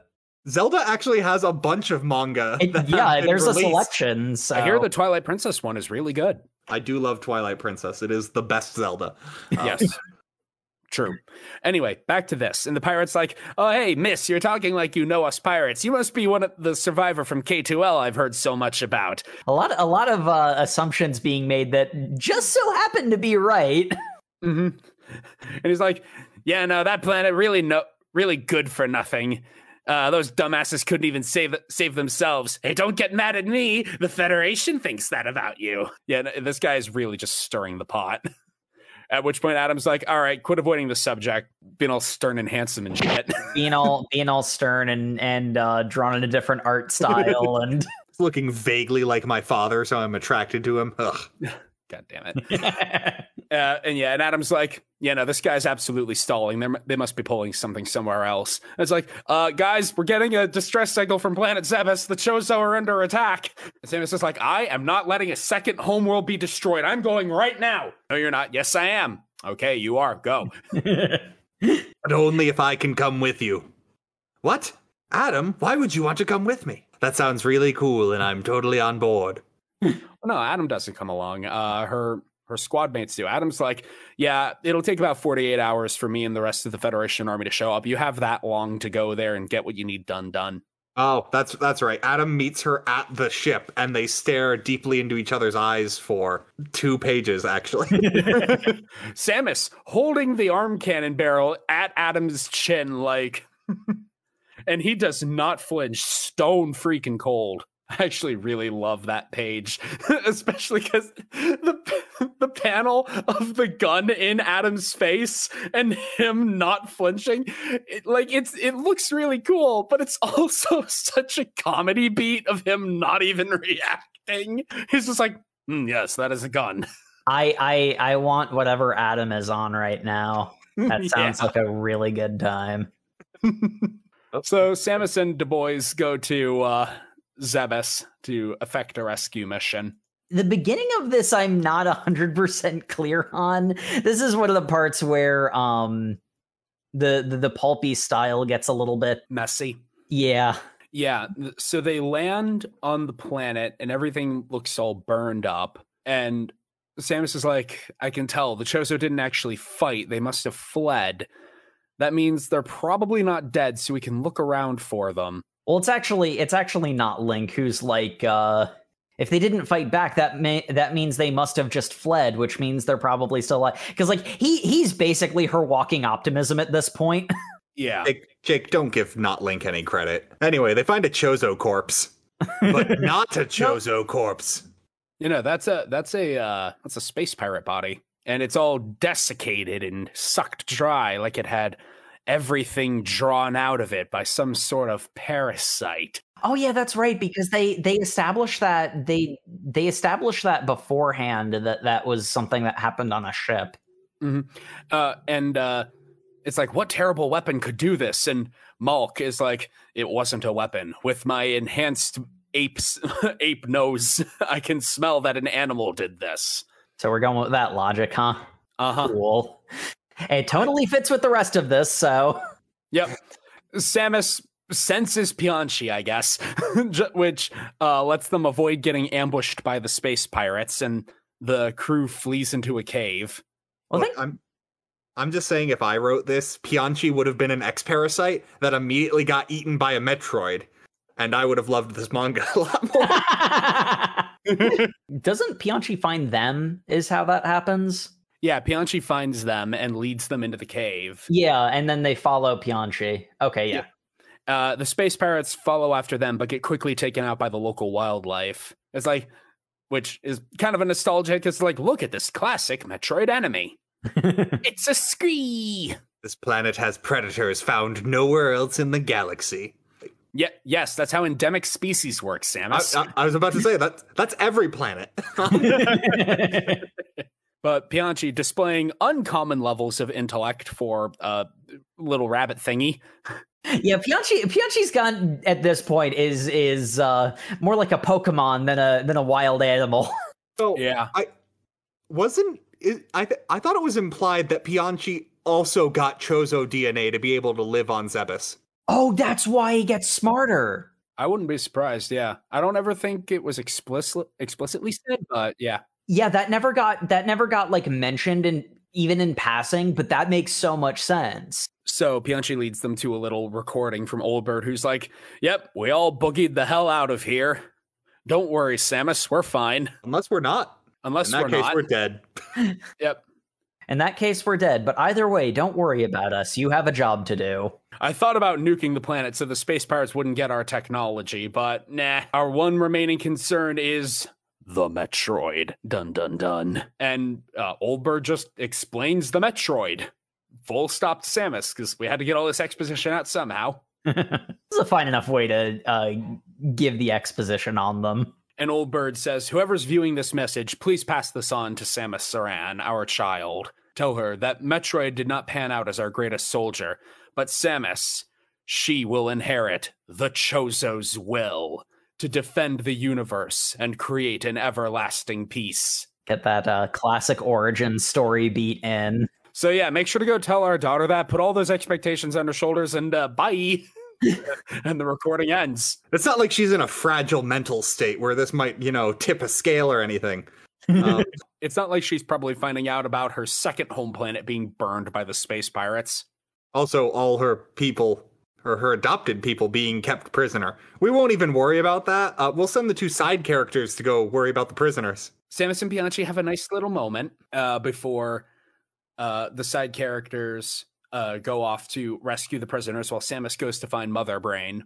Yeah, well, uh, how do they find out that they are there as prisoners? Because the me- like the one thing about the message is that it's basically we are either fine or dead. Other either way, you know, Samus go do the thing. Like the fact that they're prisoners comes up after the fact. Uh, so Old Bird at the very end says, "When the space pirates attack, there will be countless victims and prisoners." To which they just latch onto the word "prisoners." I guess. It might be a little bit of the localization not being super clean. I think the point Old Bird said a lot of us ran. We didn't get all of us away. Yeah, that might be it. Could there there there are a couple of places where um a big chunk of it is the pulpy style of the dialogue because like they they do that thing where what should be a quick sentence is like done poetically like it's that particular style and in that case wording is very important and translation is always a really hard thing to do so hmm I think, yeah, I think it's supposed to be we're going to run. Realistically, I know not all of us will get away. So that's really going to suck for our brothers that we have to leave behind, but such is life. which is basically the chozo's uh, opinion on all things Yeah, that's the Chozo philosophy right there. Samus is like, all right, I'm going to go to Tourian. I'm going to find Mother Brain. We're going to uh, rally the defenses. We're going to deal with these pirates. It'll be really quick and cool. And ah, crap, the pirates are already here. Well, Wait. I'll just I'll just destroy them before they can uh, attack Mother Brain. And What is that, little Samus? I am the leader of the space pirates now. Me, Grey Voice. Gray Voice is like, Samus, stand down. D- don't worry. The pirates are basically idiot insects who just follow the strongest leader, and we chose Chozo are pretty powerful, so they they listen to me now. What? Wait, hold on. The space pirates are a species? the vast majority of the space pirates are those like crab arm things yeah, and that's where their their um main like force of numbers are 'Cause ridley isn't the same species as those things he was what was commanding them up to that point He was on the planet of creatures too big to be in Smash. that forlorn world Just him and Kraid. Him and Kraid. Yep. The pirates are a little weird. Like the canonicity of Prime is dubious for reasons that make me very angry. But uh, in Prime, it said that the pirates will basically welcome anyone with enough bloodthirst. They have almost zero cultural taboos about like hybridization and DNA modification and engineering. So you get strains of space pirates and they will that's why they like look different from game to game and yet they're still all the space pirates. It's a it's a gameplay thing. Mm-hmm. Not shockingly. We have to explain why the sprites are different. Though yeah, this this is actually an interesting point. Um and uh you know, Sam knowing Metroid lore, you might be able to tell me if this is a matter of uh, a choice made by the manga or if this is like a lore thing that they couldn't do anything about. But one mm-hmm. thing I couldn't help but notice is that Oldbird basically stops existing as a character in this story from this point on. Yeah. And one of the things I couldn't help but notice is why are Oldbird and Gray Voice two different characters? Is there a particular lore reason for that? Um, I don't think so. I don't think there's a particular lore reason for it. The only like canon uh Chozo so far that we see in the series is actually Old Bird during a cutscene in Zero Mission. Uh, and even then, he's being like, you know, the kind old grandpa to baby Samus. Hmm. It might just be that the uh, the author wanted to have a character who would serve as like the more practical and the more kind of warlike, as much as that can apply to the Chozo character. Hi, everyone. It's your favorite nth dimensional fifth host from the future, editing Sam. Past Sam is a fool, and forgot to mention that in Zero Mission, you also see a little carving that baby Samus made that depicts her, uh, Chozo that's very clearly Old Bird, and another separate Chozo, which is heavily implied to be Gray Voice by this manga. So there were actually two Chozo involved in Samus's raising on Zebes, and so Gray Voice needed to be put in for that reason. So there you go hindsight. Anyway, back to the show. Look, Samus has been through a lot. They didn't want to include a scene where her grandpa betrayed her to become leader of the space pirates. Yeah. It is kind of the case where uh, there's basically there's basically two elements of this where okay, so like the fatherly aspects given to Gray Voice why weren't those things that Old Bird did instead? Because like the way that that character was set up, like I kind of was on board with the idea that he was just a chozo that went bad. Like his idealism went like all the way back around, you know, mm-hmm. looped back around to being just bad. And I would have been on board with that. Alternatively, because um and you know, again, hopefully you've done the reading already, but spoilers for what happens a little bit later. Uh Gray Voice was on the good guy side all along. That that felt so cheap to me. Um, that felt like it was backtracking on uh hey, let's make one of the Chozo evil. Oh no, wait, we can't do that. Uh, he was on the good guy side all along. I would have bought that he was trying to trick them more so because if it was Old Bird, because Old Bird Old Bird was more so characterized than Gray Voice was. Mm. I felt like they did enough legwork for that to work, given the pulp style. Given the pulp style, like given the pulp style, like not to say that it was awful. It's just I feel like it would have been more efficient to have have all of the fatherliness be in one character? It probably would have been, but I, I think they wanted to draw a distinct line between um, the like grandfatherly kind love of of old bird and the more stern yeah the stern tough love of gray voice because that's more of a fatherly kind of love as opposed to grandfather. Okay, so yeah, yeah, I see that. Again, it's it's not so much the case that I think that this is a bad decision. It's just it felt clumsy to me, and it mm-hmm. would have because like again, this is this is the tie into a video game story. I feel like efficiency would have behooved it. Mm-hmm. It works with the pulpy style, but eh, I I kind of felt like I felt like one of them was superfluous, basically. Yep you you needed multiple chozo though because they have to talk to each other. So if you've already got those characters like well we get a we get a pretty cool uh scene where uh gray voice and mother brain are basically explaining to samus no this will work out fine. We can control the space pirates. We can bring order to the galaxy.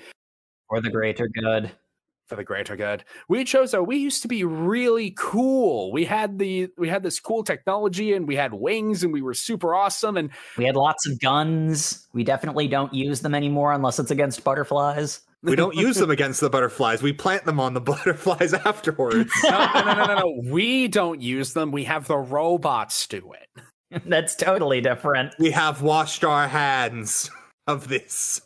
We do see a very cool shot of like the Chozo at their peak with them like flying around and wearing power suits and because Samus's power suit is a Chozo power suit but redesigned for her as a human.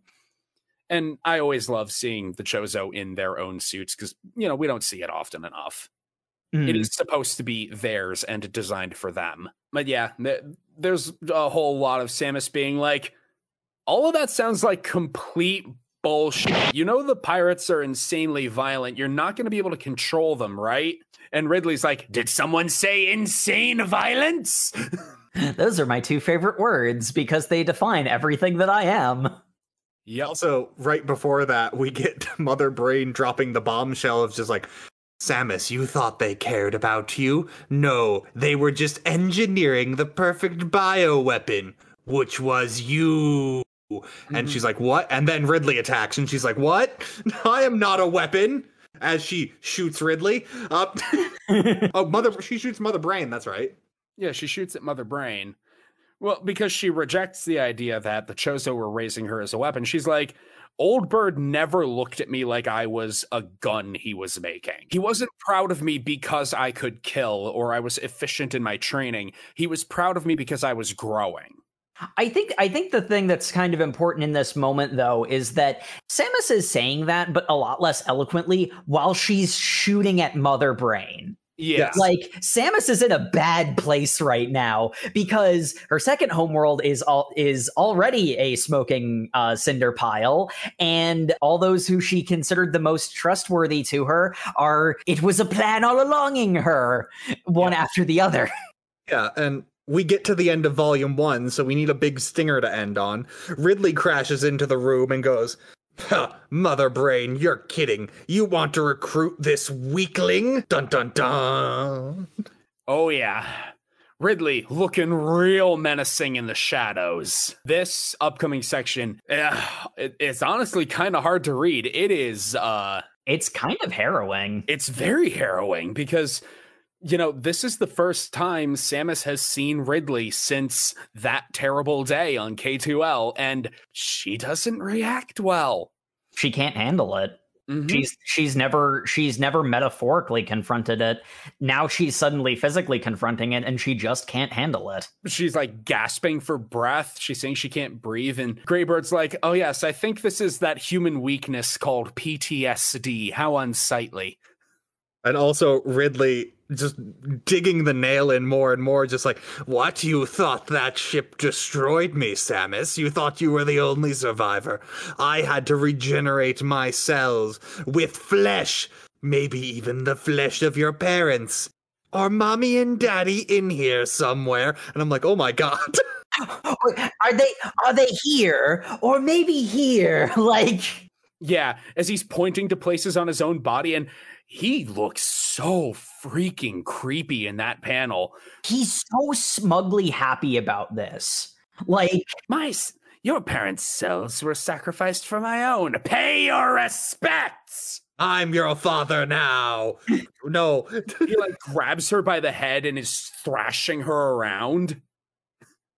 Mother Brain, you really wanted to use this defective, weak thing? What kind of joke? Meanwhile, Grey Voice is just like, enough. You don't have to thrash her around. I'm your boss, remember?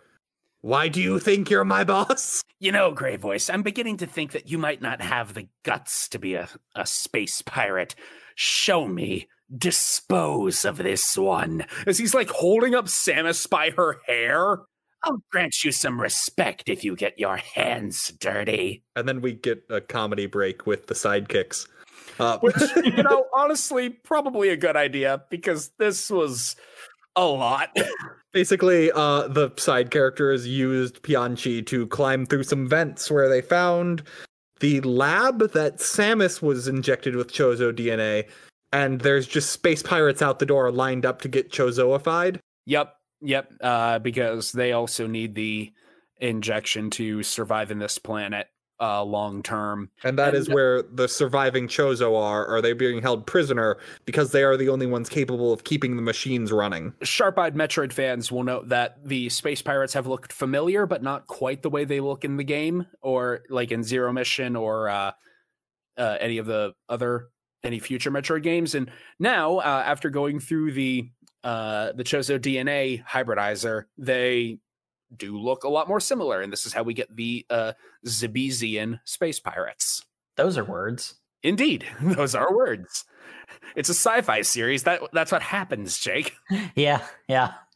Anyway, the the big point about this is um they the sidekicks notice one of the Chozo is Platinum Crest, to which uh, Malk goes, "Hey, that's the guy who said my species should be in the Federation." And not Link, who I refuse to learn the name of, um, goes, Well, you'll never get a chance to rescue your savior again. And then we cut mid action scene to go back to Samus's PTSD. And I'm like, that was literally that scene. Nothing happened other than exposition and a break from the like horrible emotional trauma she's going through. Yep. I I'd like to be a contrarian and say not Link is is not all that bad, but like you're not wrong. It's just here. He's just kind of there, and that's the nicest thing you can say about him. He has I- way too much screen time for a character that's not in anything. I don't hate um crates. I did have to look for that, but I'm not I'm not thrilled by him either. There's a reason I only remember Malk's name. he, get- he gets actual characterization. yeah, he actually has a personality. Mhm. But I mean, he does need someone to talk to, which is why we're stuck with not Link. Yep. You just said his name and I already forgot it. Yeah. But Samus is brought in as a prisoner into the prisoner room, and the guys are like, "Oh no, isn't that Samus? What happened to her? Man, she's really adding to the prisoner count, huh?" yeah, they're assuming that she's already uh, done whatever she was going to go do and is on her way out by this point when she uh, hmm gets tossed in the room like a rag doll. Which uh the reason why is um Grey Voice was unable to kill her because the Chozo have installed a mental block into their species, meaning they are incapable of violence. To which they found a million loopholes around, but they are not capable of direct acts of violence. Yeah, if they commit direct violence themselves, they experience terrible pain. Which that gets clarified later, but like when it's brought up in this scene, it uh, seems like they are incredibly like they are just full on full stop not capable of it. Like they Mhm. cannot do because that is the excuse he gives to Ridley about why he can't do it. It's like what a weakness of your species, but now that it's I could do it, it would just hurt a lot. Ridley would not respect that answer at all. Oh yeah, no, that was no, actually no, he would not. that was actually um uh like he did that on like I like that element of it because he's playing on because like you know Ridley's not stupid but he's also not a genius either and he's sort of playing on Ridley's like insanity and ignorance to uh get out of the situation as Yeah. best he can. Ridley is the cunning god of death. He's not incapable of long term thought, but it's not his forte. He's more about commanding a battlefield to cause as much pain and blood as Well, I mean, possible. like Ridley gets pretty well characterized like later on like it's almost flat out said you pretend as if you're some kind of sophisticated creature but you keep falling back on being a beast because it's easiest for you he has all the capability to be an intellectual to be like a smart person he doesn't because he can be a big giant dragon and that gets what he wants like Yeah, and and it's Exactly. more fun to be that way for him. Why not burninate all the people? why not be too big to be in smash you know mm-hmm. what if I became even bigger? what if i was smaller And uh and Compress all that rage so that you're small enough to be in Smash. and Grey Voice is like, yeah, okay, whatever. Just go be a bloodthirsty beast, whatever you want to do. And uh Ridley starts going in very slowly, brutally murdering some Chozo. But uh, specifically Platinum Crest, I believe. Uh-huh. Because Grey Voice flat out says, "Go ahead and do it. I don't care." Like because he doesn't. Well, yeah, it like Grey Voice was saying that like the Chozo their time has ended. Like this is something he was saying to Samus when when Samus was trying to get to Mother Brain. The Chozo's time has come and gone. We don't have a way of renewing ourselves and we are at the end of our lifespans. So it's time for something new. And that something new is Mother Brain will control the space pirates into being a peacekeeping force. This is a good idea. So when Ridley says, uh, "Prove to me that you're really on our side," he's like, "Go ahead and kill all the other Chozo." I said their time was done, and that means their time is done. So uh, Ridley is still making a big show of it because, of course, he is. And Malk uses his big brain mode to set the missiles on their scout ship to auto fire and cause a whole bunch of havoc to create a distraction, uh, which does work because it damages the hybridizer enough that the Chozo have to stick around a little longer to fix it. Well, this is actually a kind of clever plan because um, the space pirates know that the Federation is on the way, mm-hmm. and the way he sets the missiles on the scout ship because like they even establish it's a scout ship it's not going to do a lot of damage but um he he sets the the missiles to target any um signatures that's the same as the chozo fire mm-hmm. which is going to be all of the infrastructure across the space pirates planet. And like they're in the room so they can scan the thing to get an accurate reading. The missiles hitting all the different places around seems like the first strike of a federation fleet so it yep. makes it seem like there's a lot more Federation there than there actually is, which is enough to get the space pirates to to disperse and defend against the fleet attack that's not happening. Mm-hmm. And Gray Voice is like, it was probably Samus just setting off some bombs because she's, you know, she was trained by us. She's smart enough to have created an escape strategy for herself. If you look through Mother Brain's data, you would know she is a lone operative willing to do whatever is necessary and a brilliant strategist far beyond your abilities. Ridley's like, you don't have to be a bitch about it, man. I want to hear you chirp. Oh man, yeah. he he he literally says that. Mm-hmm. It's funny. but uh, with the space pirates dispersed, the rest of the crew uh, drop in, like, "All right, Samus, we're here to save you." And she's having a really bad PTSD attack. Yeah, well, she's, she's, catatonic at this point. Yeah, well, she, no, she, well, she's, she's, catatonic, uh, and then and then after that, uh, the second Ridley is gone, she yeah. She's freaking out. She is back on K2L in the flames and the chaos and the death and is just screaming, It's no use running. Just kill me. Get it over with quickly.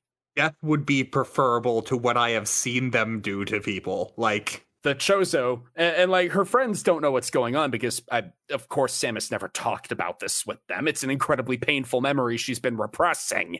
And yeah, I mean, forget about that. Th- this scene actually goes into exactly what the issue is. Samus never really thought about what happened. She basically pretended it never happened. Like the Chozo have been repeatedly characterized as not being the same as people, not thinking the same way that people do. And the really beautiful moment is that they kind of recognize that they kind of raised her wrong and and accept and recognize that she needs to come to terms with what happened to her. She just starts bawling. You can tell that this is uh, a trauma reaction because Samus is uh, imagining things that didn't happen, like Ridley very theatrically killing her parents directly in front of her when she didn't even see Rodney die. But yeah, it's a it's a terrible image. But the Chozo, we are so sorry, Samus, our dear child. It and and they tell her it's okay to let it out. Mm-hmm. You must be so tired. My gosh, this scene.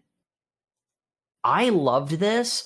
Space Dragon hasn't eaten my parents or anything, but you know, I've experienced death in my life. And the sort of interesting thing is um the way that I interact with loss in my life, it's like something bad happens, it doesn't feel real and then I just have to cry it out. Mm-hmm. And like I'll take a day and I will just be inconsolable for a day. Yep. And then after that, you know, me, Mr. Logical, I'm able to like think about, okay, what do I have to do next? And entirely because Samus the, the way that the that the story says Samus handles grief is the same way I did. It felt so real to me because like Samus just needed to let that out. She needed to just be emotional for a while to accept it and then she could she had that and she could just move forward and then okay now to the mission. Which is what mm-hmm. the chozo kept trying to make her do but she couldn't because she kept holding all of this all of this pain in. Yep she never had that catharsis. And Jacob, I don't think I've ever told this to you, but I'm really impressed how strong you were just getting through that thing where the enclosure broke through and all those dinosaurs escaped. And just ruined your trip to the, the zoo. Ruined my trip to the zoo. oh. we have a fun moment because you know we're having all these you know big feels moments but we do have a fun bit where you know there's more explosions going off and ridley's like what the hell is going on the communicators are going crazy not link and malk are beating up a whole bunch of pirates malk takes one of their earpieces calls ridley a loser Well, no, actually, that was that was uh, not Link. That's the one thing that I'll give him Oh, yeah. credit for. Is that was pretty funny. That is all Not Link does for the remainder of this manga is has side panels where he makes jokes at main characters. hmm yeah he takes an earpiece and it's like the enemy's a fully equipped infantry force they're everywhere we're completely destroyed we're evacuating run away commander later sucker That is the one thing I will give not Link credit for. That was good. Mm-hmm. Samus is still, you know, coming down from her moment um, when the group is ambushed, but uh, the warrior reawakens and fights off the ambush in a moment that I absolutely freaking loved because, yes, the lady is back. this is ultimately the part where this the recognizable video game version of Samus has arrived because one of the things that you know I mentioned that Nintendo silent protagonists tend to have a lot of personality and one of the things that um, does a lot to uh, establish Samus as having a personality is that empathy is one of her defining character traits Mhm. and she was able to get out the pain that she was holding in and now what's left to do is the mission. And so when the enemy attacks power suit is immediately on and she's off to the races. The pulpy style has her continuing to talk a lot which is again it's the case where it's like once you recognize that it's it's doing a pulpy style the fact that she chews the scenery as much as she does doesn't you know is is less It's not- distracting. It's not a problem, it's a stylistic choice. it's a stylistic it's a stylistic choice that I wouldn't have done it, but it certainly doesn't like ruin it or make it bad or anything. It's just you have to remember the style it's going for. Yeah, and so uh, Samus finishes off the pirates, and the squad's like, "Samus, are you all right? Are you like back? Are you with us?" She's like, "All right, we got to get moving. The clouds are coming in. Zebes's acid rain will uh, dissolve the two of you if we don't get moving. All right, we have to move." And they're like, "Are are you sure you're all right?" Yeah, yeah, no, I'm back. Sorry about that. both, uh, not Link and Malk like, "Wait, what? What you mean what?" you said sorry. You don't do honorable things like that. What the hell's that supposed to mean? Meanwhile, sitting on a pillar in the sky is Grey Voice going like, Rod, Virginia, do you see your child now? I am glad I could watch her grow, for now we have fall. And I'm like, oh my god, he is. He is chewing that scenery. It is it is it is thick. In all fa- fairness, he is monologuing to himself before donning the ancient Chozo battle armor to go try and kill Mother Brain in self-sacrificial. Like he, he's uh, going on a suicide mission. He's going to die, yeah. So him being a little bit hammy at the end is kind of acceptable. It's earned. we get to see like full-on Chozo battle armor. Like Well, we get we get to see because it's like we saw glimpses of it in a flashback, but we get to see it actually like properly in use, which is pretty cool. Yeah, Gray Voice is like, all right, time to whip out the old tools. This is gonna really hurt, but uh, Mother Brain, you're defective. don't take he- that qu- quote out of uh, context.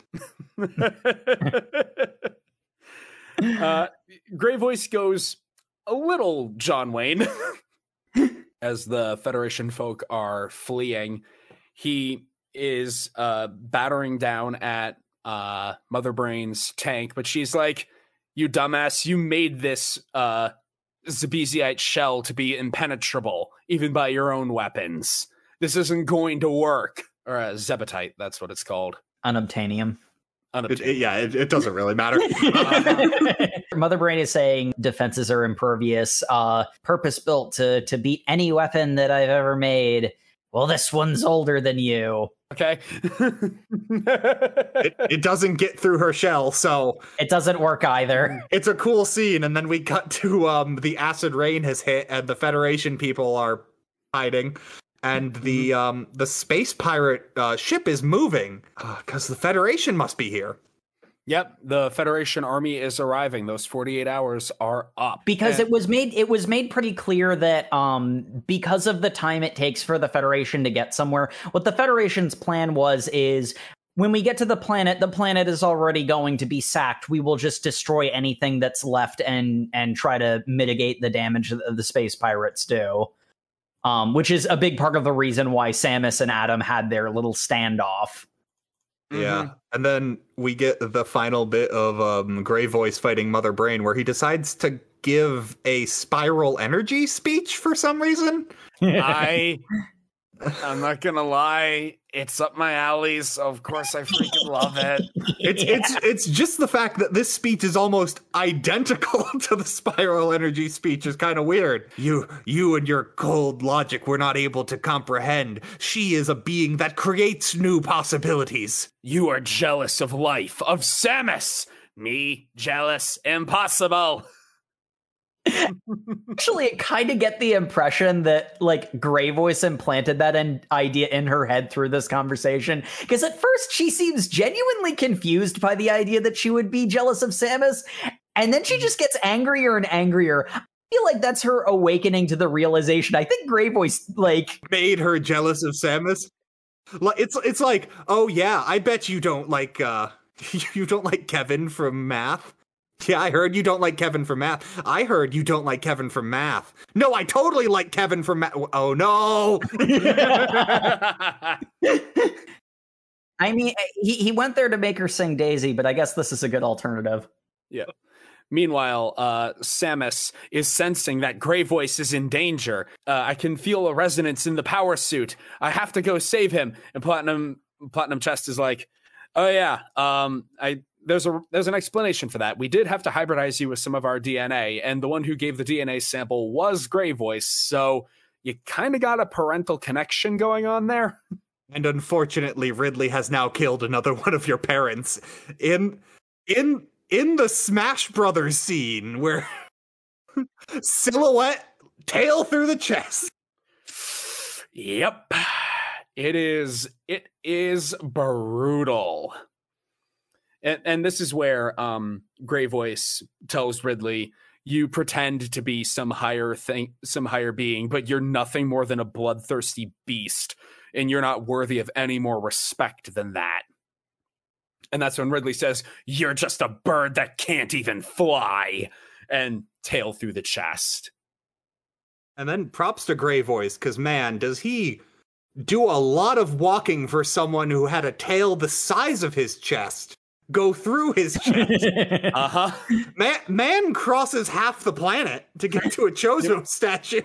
He gets back up to the surface, manages to use his gun to shoot down a space pirate ship that's chasing after the fleeing Federation, and uh, then uh, gets plasma breath annihilated by Ridley. Ugh, it's another really brutal moment. Bird magic, that's how he survived that long. Mm-hmm. Makes You sense. you don't need you don't need internal organs when you have bird magic. Yep. It's okay, because the goddamn army is here on the scene with Captain Adam Malkovich. General Adam. Oh, that's r- that's right. and also, I love how canonically, when not Link is talking to him, we have a quote from Adam himself, or I will take my fucking fleet and get the fuck out of here. uh, because not Link, not Link is like, man, you idiots couldn't have gotten here sooner. What are you doing? Get your fleet and get the f- over here. He, you know, not realizing that communications are open. Which, I, which I'm sure is very in character for him, I guess. Uh, yeah, it's like, oh, you you heard that, General Malkovich? Uh, sorry.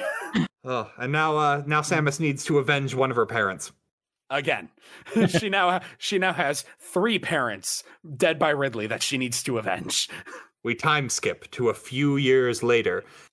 Where Malk is a commander, and has a beard now. He looks really cool. Where Malk continues to have a personality and not Link is conspicuously missing because, you know, it's not Link. he, he really just isn't here. General Malkovich talking to the uh, now chairman Keaton. So there's more politics going on that I kind of glossed over, to be honest. Yeah. Yeah. Um, uh, I, I think it's notable that uh, Keaton is different from the Hawk earlier.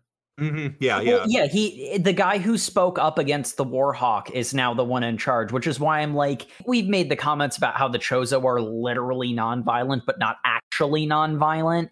And like doing something with the Federation having that same having a similar flaw would have been interesting, but like this is leading into the game, so they can only do so much.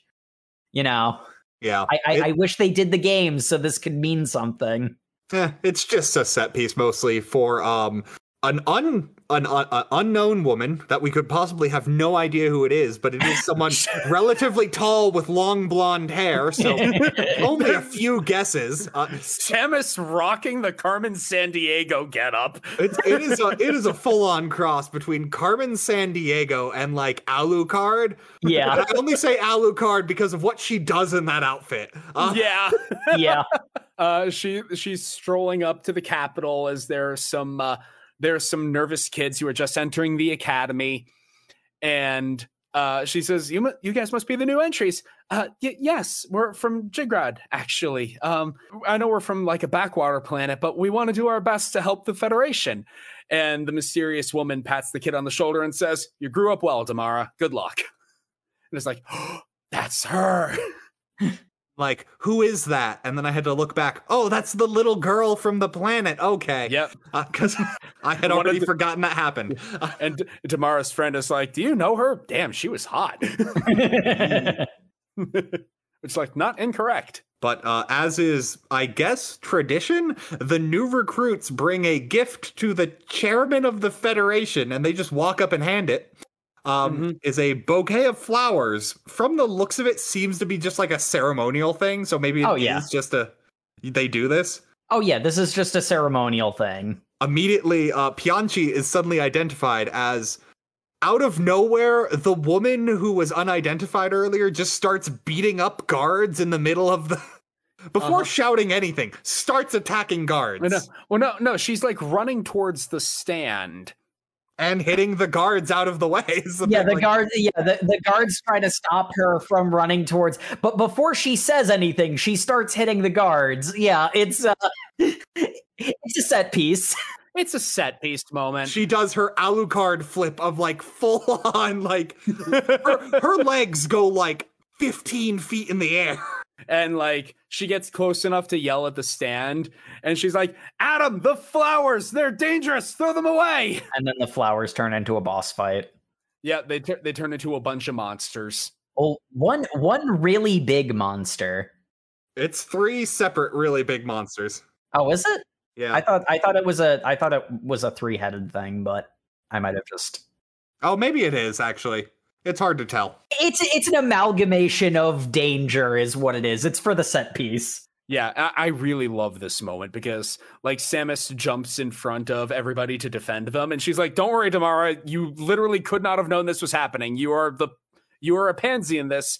You have no responsibility. I'll just clean this up. Close your eyes and count to three. And arm cannon appears. I don't remember the number she gives, but she is like, uh, she de- she demands a large amount of money for this. I got this. Don't worry. Uh, just pay me however much she said. At which point, um, Adam yells at her, "That's three times the normal rate." Oh, she's already killed it. Damn it. Well, no. Magnus is the one who says, too late, already killed it. I'm like, I wish I could just shout out my like fee for things and then do it before someone can disagree. That's not a binding contract. Like, I'd be like, hey, Sam, I'll pay you uh, $20 to pick up that thing you dropped. Too late. Here you go. $20, please. Yeah. it, it is a bit like that, but I love it. It's a, it's a fun moment of banter between the two of them. I really love all the interactions between Samus and Adam in this. Which again, I'm I'm not here to complain about other M. I'm just here to enjoy the manga. No, no. She just goes full on power suit, kills some like those X parasites that I guess got to. Oh, no, those aren't the X. Oh, they're just they're just space mimics. They are a banned bioweapon. Okay. Mhm. That No, can those are- also do the same thing X parasites could do. They're they're a variation on the like like standard space pirate species. They just can mimic themselves. Okay. Well, Yeah. they they got smaller. They it was a it was a like a small thing hiding inside the bouquet of flowers, and it it got big. Ah, okay. Anyway, she's hunting down Ripley now. Ridley. She's hunting down Ripley from Alien. she's running. She's hunting down her her own inspiration. No, no, Samus is the Ripley XP. anyway, her her greatest enemy was herself all along. no, it's it's Malk who's hunting down uh, Ridley, who has the Metroids. And he's like, "Yes, foolish Federation coming to fight me. I will, f- I will have the Metroids feast on your brains." It's very cartoon villain. I mean, he wants to be a cartoon villain. He'd take that as a compliment. And uh, we have a great moment where the Federation is like, so yeah, those weird reports we've been getting of like planets left desiccated that the space pirates have gone to, we think we know what's going on. It was after the pirates went, it was after we went to planet SR 388 and encountered those weird parasites. And Samus just walks into this high level classified meeting like they're called Metroids. Ma- ma'am, you're gonna have to leave. You look like you just came from the gym. No, this is a normal outfit everyone wears. Okay. Uh, and the guy's just like, Samus. Oh, hi, Samus. Yeah, why, why do you know what this thing is? Yeah, they were a thing that the Chozo made to try to protect the galaxy. I don't really know all the details, but they, they kind of flubbed. So uh, My space bird family made them with space bird magic. I'm gonna go kill them now. they put together that. Um, so this must be some sort of message from Mother Brain, who we've been waging war with over these past many years. and then there's a really weird like couple of panels where they cut into um Darara, I think, was the new recruit at the Federation Academy. Pianchi is now her pet. And Pianchi beats the crap out of some bullies and then Yeah. says play nice with like a Bugs Bunny sign. And I'm like, that's cool. Why is that here? I don't know, but I kind of love it. Yeah, because because Durara is another character who um she was a character made for this manga and therefore can't do anything like can't do certain things. So Yeah, I'd have Yeah. liked to have seen her developed into a character. That doesn't really happen, but Pianchi's No. funny, so I'll accept it. Bianchi just judo flips some children, and that's the that's the plot, I guess. Cool. That's the Um, joke. She needs to win this situation by not being violent, despite the fact that she is clearly in no position to fight these much larger and violent bullies. So we'll have the Chozo rabbit come and kick their ass. Aren't they in a military academy though? Yeah. Yeah. So when I, I found it sort of amusing when she says, "You can't, uh, you shouldn't do violence on this campus. You're there to learn violence."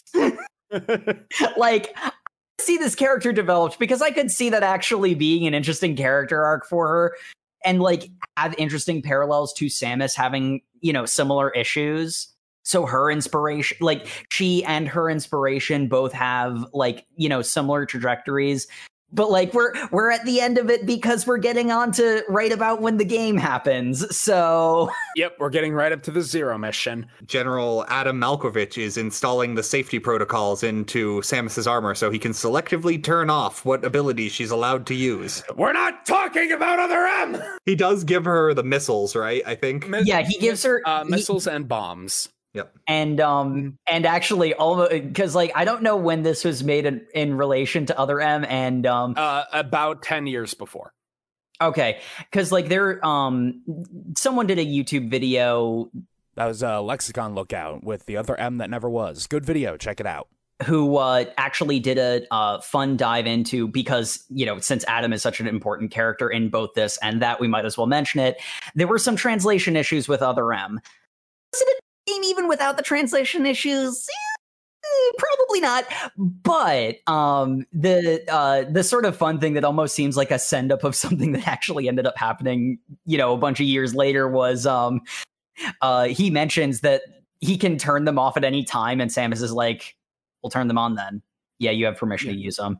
And then she just leaves, which is really funny. Yeah, uh, Adam and Adam and Samus have a little heart to heart. Uh, Samus is like, "No, I am a warrior," and Adam's like, Well, I mean, you're not a warrior literally all the time. Remember to be human. You're doing that thing where you're swinging too far the other way to oppose. The- okay. Then they have some flirty dialogue, and then she leaves. Yeah. Ooh, do you normally do you normally say you care about someone when they go off on a suicide mission? Mhm. Don't worry, I'll come back. I'm the best.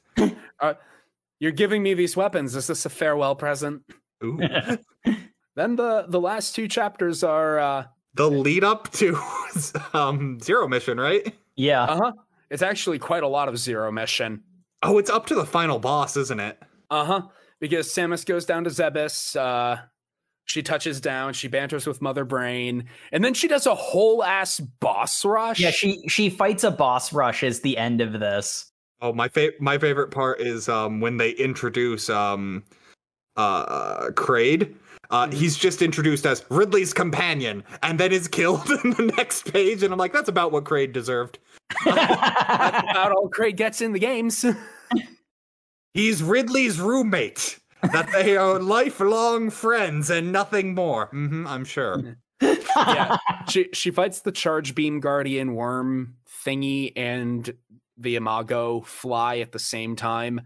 And then Kraid shows up and she fights Kraid a little bit and she's bantering with Mother Brain and it's some cool action. Th- this is where I think the paneling is at its weakest because It's it's a it's a montage. Yeah. Yeah.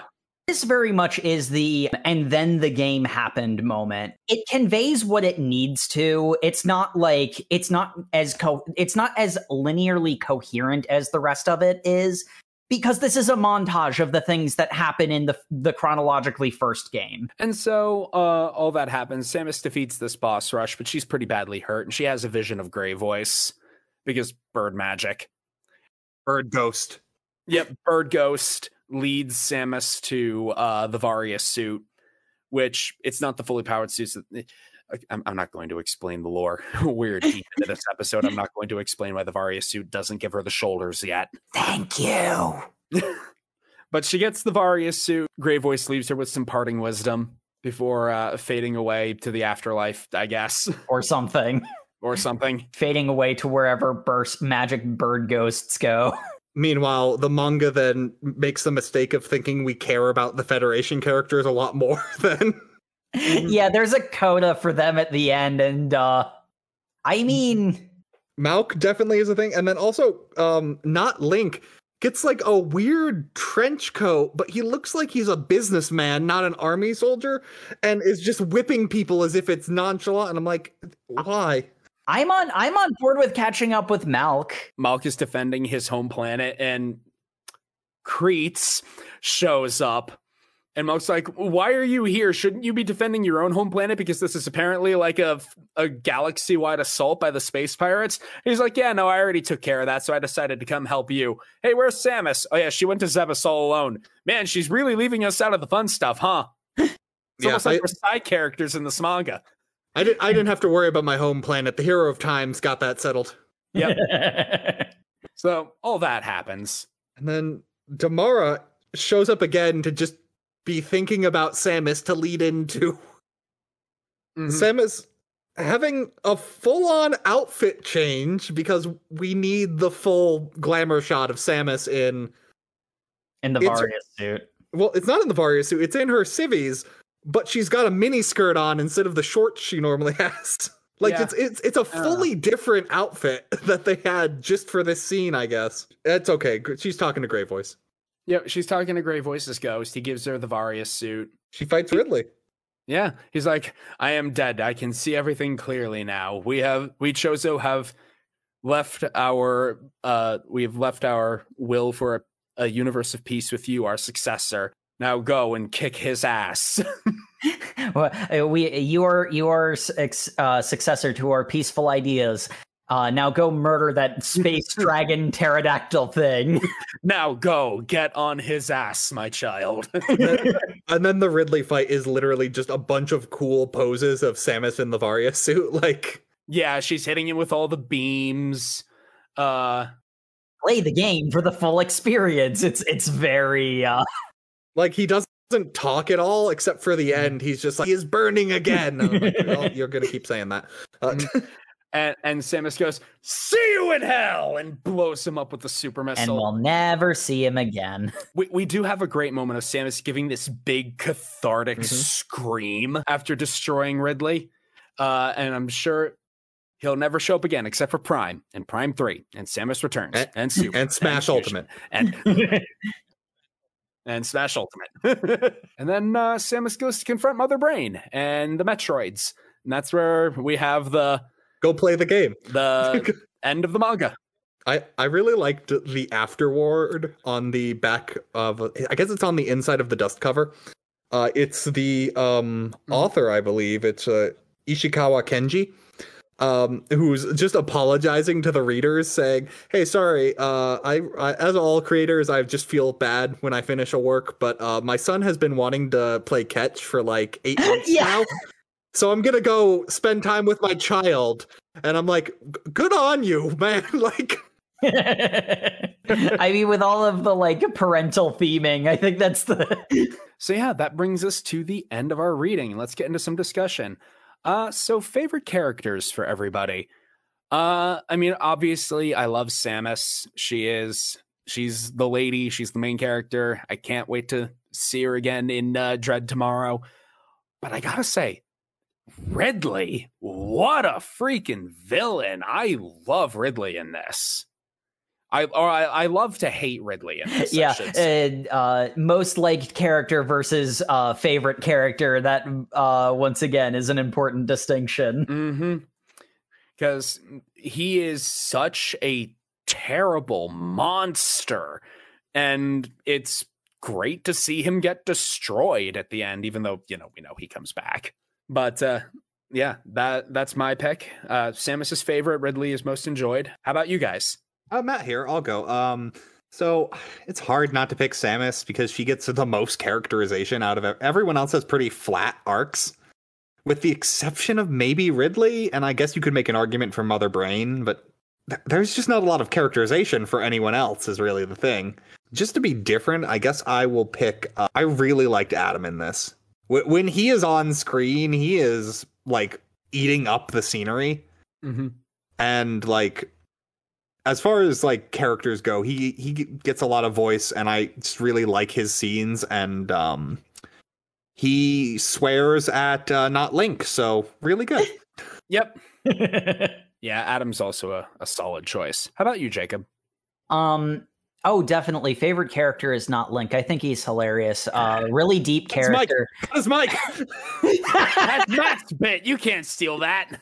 Look, I finally got the opportunity to steal that bit. I couldn't not. Okay. Um uh Ridley is a character who um gets characterized so quickly as an aspiring author myself. You know, I I notice things like there's that whole um like you should never tell your audience about something about your character, you should always show it.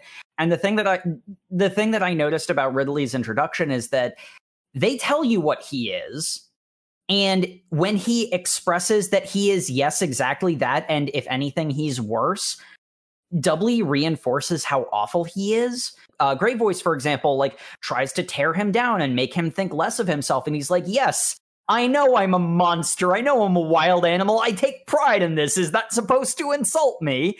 And like, he doesn't have to say it because he conveys it through his actions. Um, so honestly, even more so than Samus, I think Ridley is my favorite character in uh, the manga. Samus is uh, pretty close up there too. Um, and in all honesty, a lot of the other characters, like Durara, I'd love to see more of her. It's entirely because of the potential the character has, because her story couldn't get started until after the games happened, and this and this manga only goes up to the games. Uh, Malk is is really fun. I'd like to see a solo story of him but it's not you know this isn't here for that ridley is again like i don't know why my mind goes here i think it's entirely because it's such a non-human thing that gets personified so well through facial expressions but it's like the the hybrids in the jurassic world movies where like ridley is not in any way human he has nothing that conveys any level of humanity to him and yet you can read his face so clearly and that just like sucks you into every scene he's in. He, he he knows he's a cartoon villain and and there for the you know, there to be extra, and he he's living his best life, Mm-hmm. except when his ship is on fire. yeah, uh, I'm saving that reaction image. I'm using that one a lot. It's a really good one. All right. So, uh, big thing. Samus is very chatty in this. They took the silent pro tag and th- they made her not that. Uh, thoughts on that?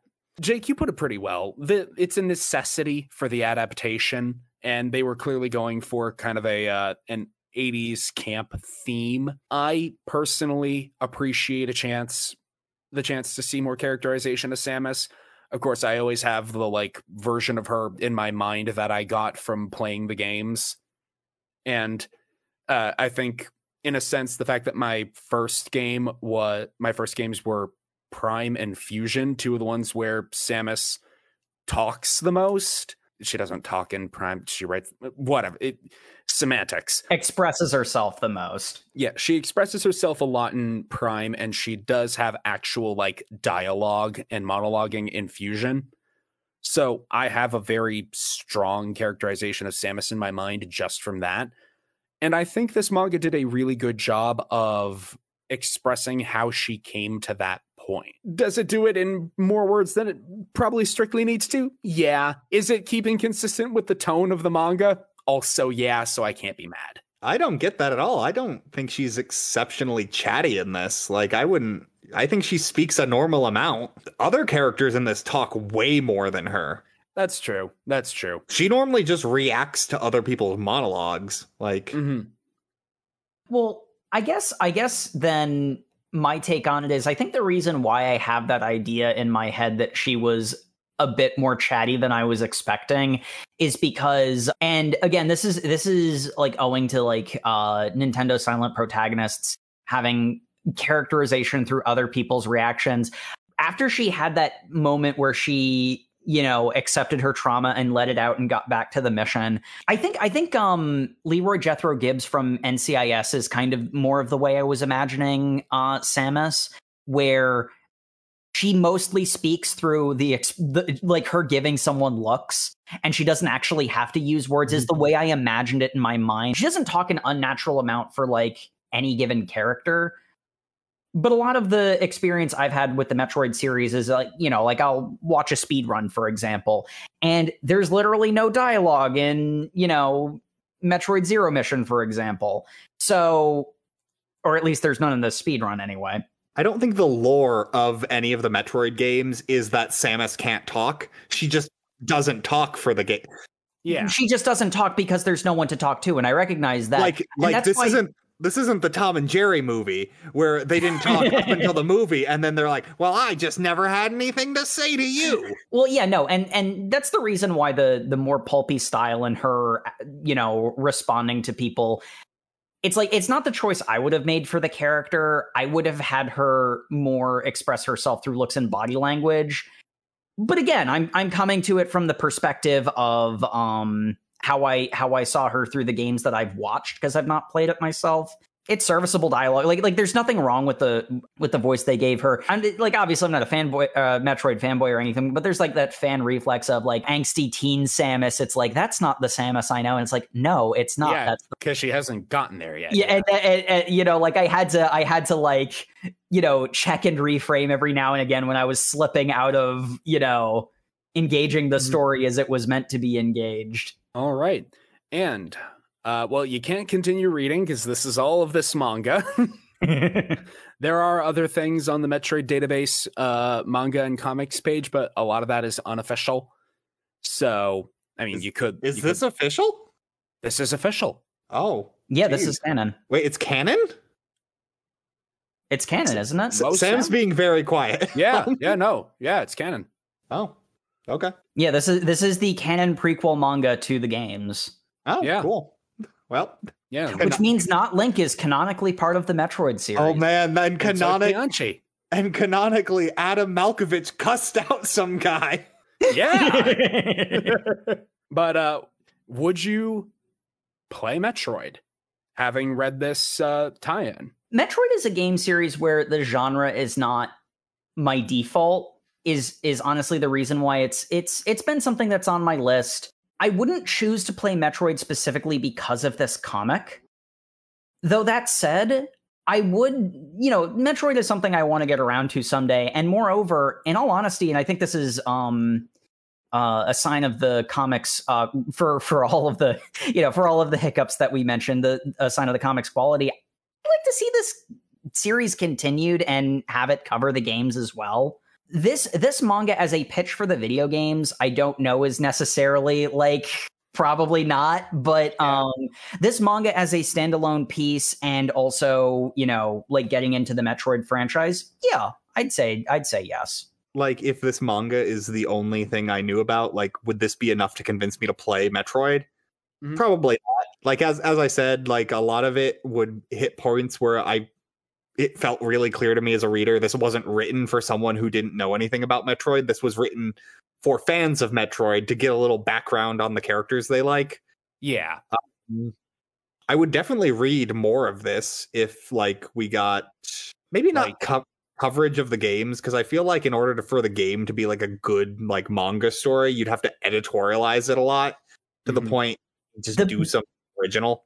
The big, yeah, the big thing about d- this doing the games is you would basically have to have like some of the manga only characters shoehorned into the games, at which point it's kind of doing its own thing at that point. So I, I, I just think like a, a manga of a Metroidvania where most of it is like about exploration by yourself like i don't think that's really interesting because you'd either have to have the character narrating to themselves and then that would be definitely chatty Samus, even though it's an internal monologue. But like the alternative is nothing. Like yeah, you yeah, yeah. It, the the um the appeal of that type of game is that you're doing it yourself. So yeah, it very much is the case where you know they would have to they would have to put other character other speaking characters into the story, and so yeah, it doing its own thing instead of one of the games maybe is the better idea. I, I, would I would read the hell out of a um Samus being a bounty hunter on a populated world going around going like, "Hey, you skipped bail.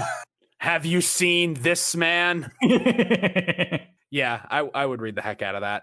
Uh, and I don't think there needs to be a question of would I continue playing? What time is it right now? Yeah, as soon as midnight hits tonight, I'm going to GameStop, and you're not going to hear from me for 72 hours. Uh, don't worry, audience. I will post on the Twitter uh, at OverMangaCast on Twitter. Uh, if Sam dies from not eating or drinking while playing uh, Metroid, I'll also post if he's alive at the end of 72 hours, just so I you am, know. I am physically I am physically close enough, so I will do my best, but I make no promises because the stuff we've been enduring with his anticipation for dread, I don't know if I can pull him away long enough. We'll see. like like he might just have a heart attack upon the start screen loading. Like we don't know. We we shall soon find out. It's been 19 years. Thank you for listening to the Overmangacast. As always, you can follow us on Twitter at Overmangacast. We're also at Overmangacast on Facebook and Instagram. Subscribe to our YouTube channel, like and comment as well. It's a good way to reach us about the individual episodes. Uh, comments on YouTube are, are great to um, we can uh, answer any questions you have, um, mm-hmm. uh, any suggestions that you've got. Uh, yeah. Also, if you have anything you want us to read, um, go ahead, send us a DM on Twitter. Really, any way to contact us will be pretty good. We've done that in the past. We'll do that in the future. Um, and always, we really appreciate leave a review on your podcatcher of choice. Um, they're really helpful for us, and it's good mm-hmm. to just have interaction. This manga might not have been particularly spooky in and of itself. It Wait. is our precursor into Dread. Hold on, Sam. What's what's that sound in the background? It's it's coming in softly. It is that is that is that skeletons? Is that the sound of Halloween approaching? I think it is, my friends, because it is October, the spookiest month of the year. And uh, for this October, we've got, um, unfortunately, Metroid ate up one of our October slots, but uh, the remaining three weeks in October, we are going to do a different horror series. Mm-hmm. So, um, the first on that list, uh, what what what series are we going to be reading first, Sam? Franken Fran, which we are going to be reading volumes one and two. Get ready for some spooky zombie goodness.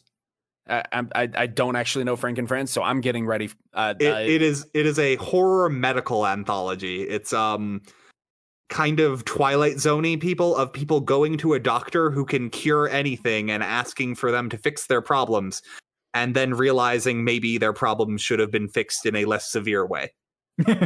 oh, excellent. Hubris, my favorite theme. This ought to be fun. Yep. I'm excited, and uh, I know Jay is very excited to read Franken Fran, and she will be back next week to do that. I, I, I do recall I do recall this series being brought up at some point. Uh, so uh, this this should be interesting. Th- this was Jay's pick. She loves Franken Fran. Yep. So, uh, volumes one and two for next week. We'll see you next Thursday if I survive Planet ZDR. Good night, everybody. Good night. See you next mission.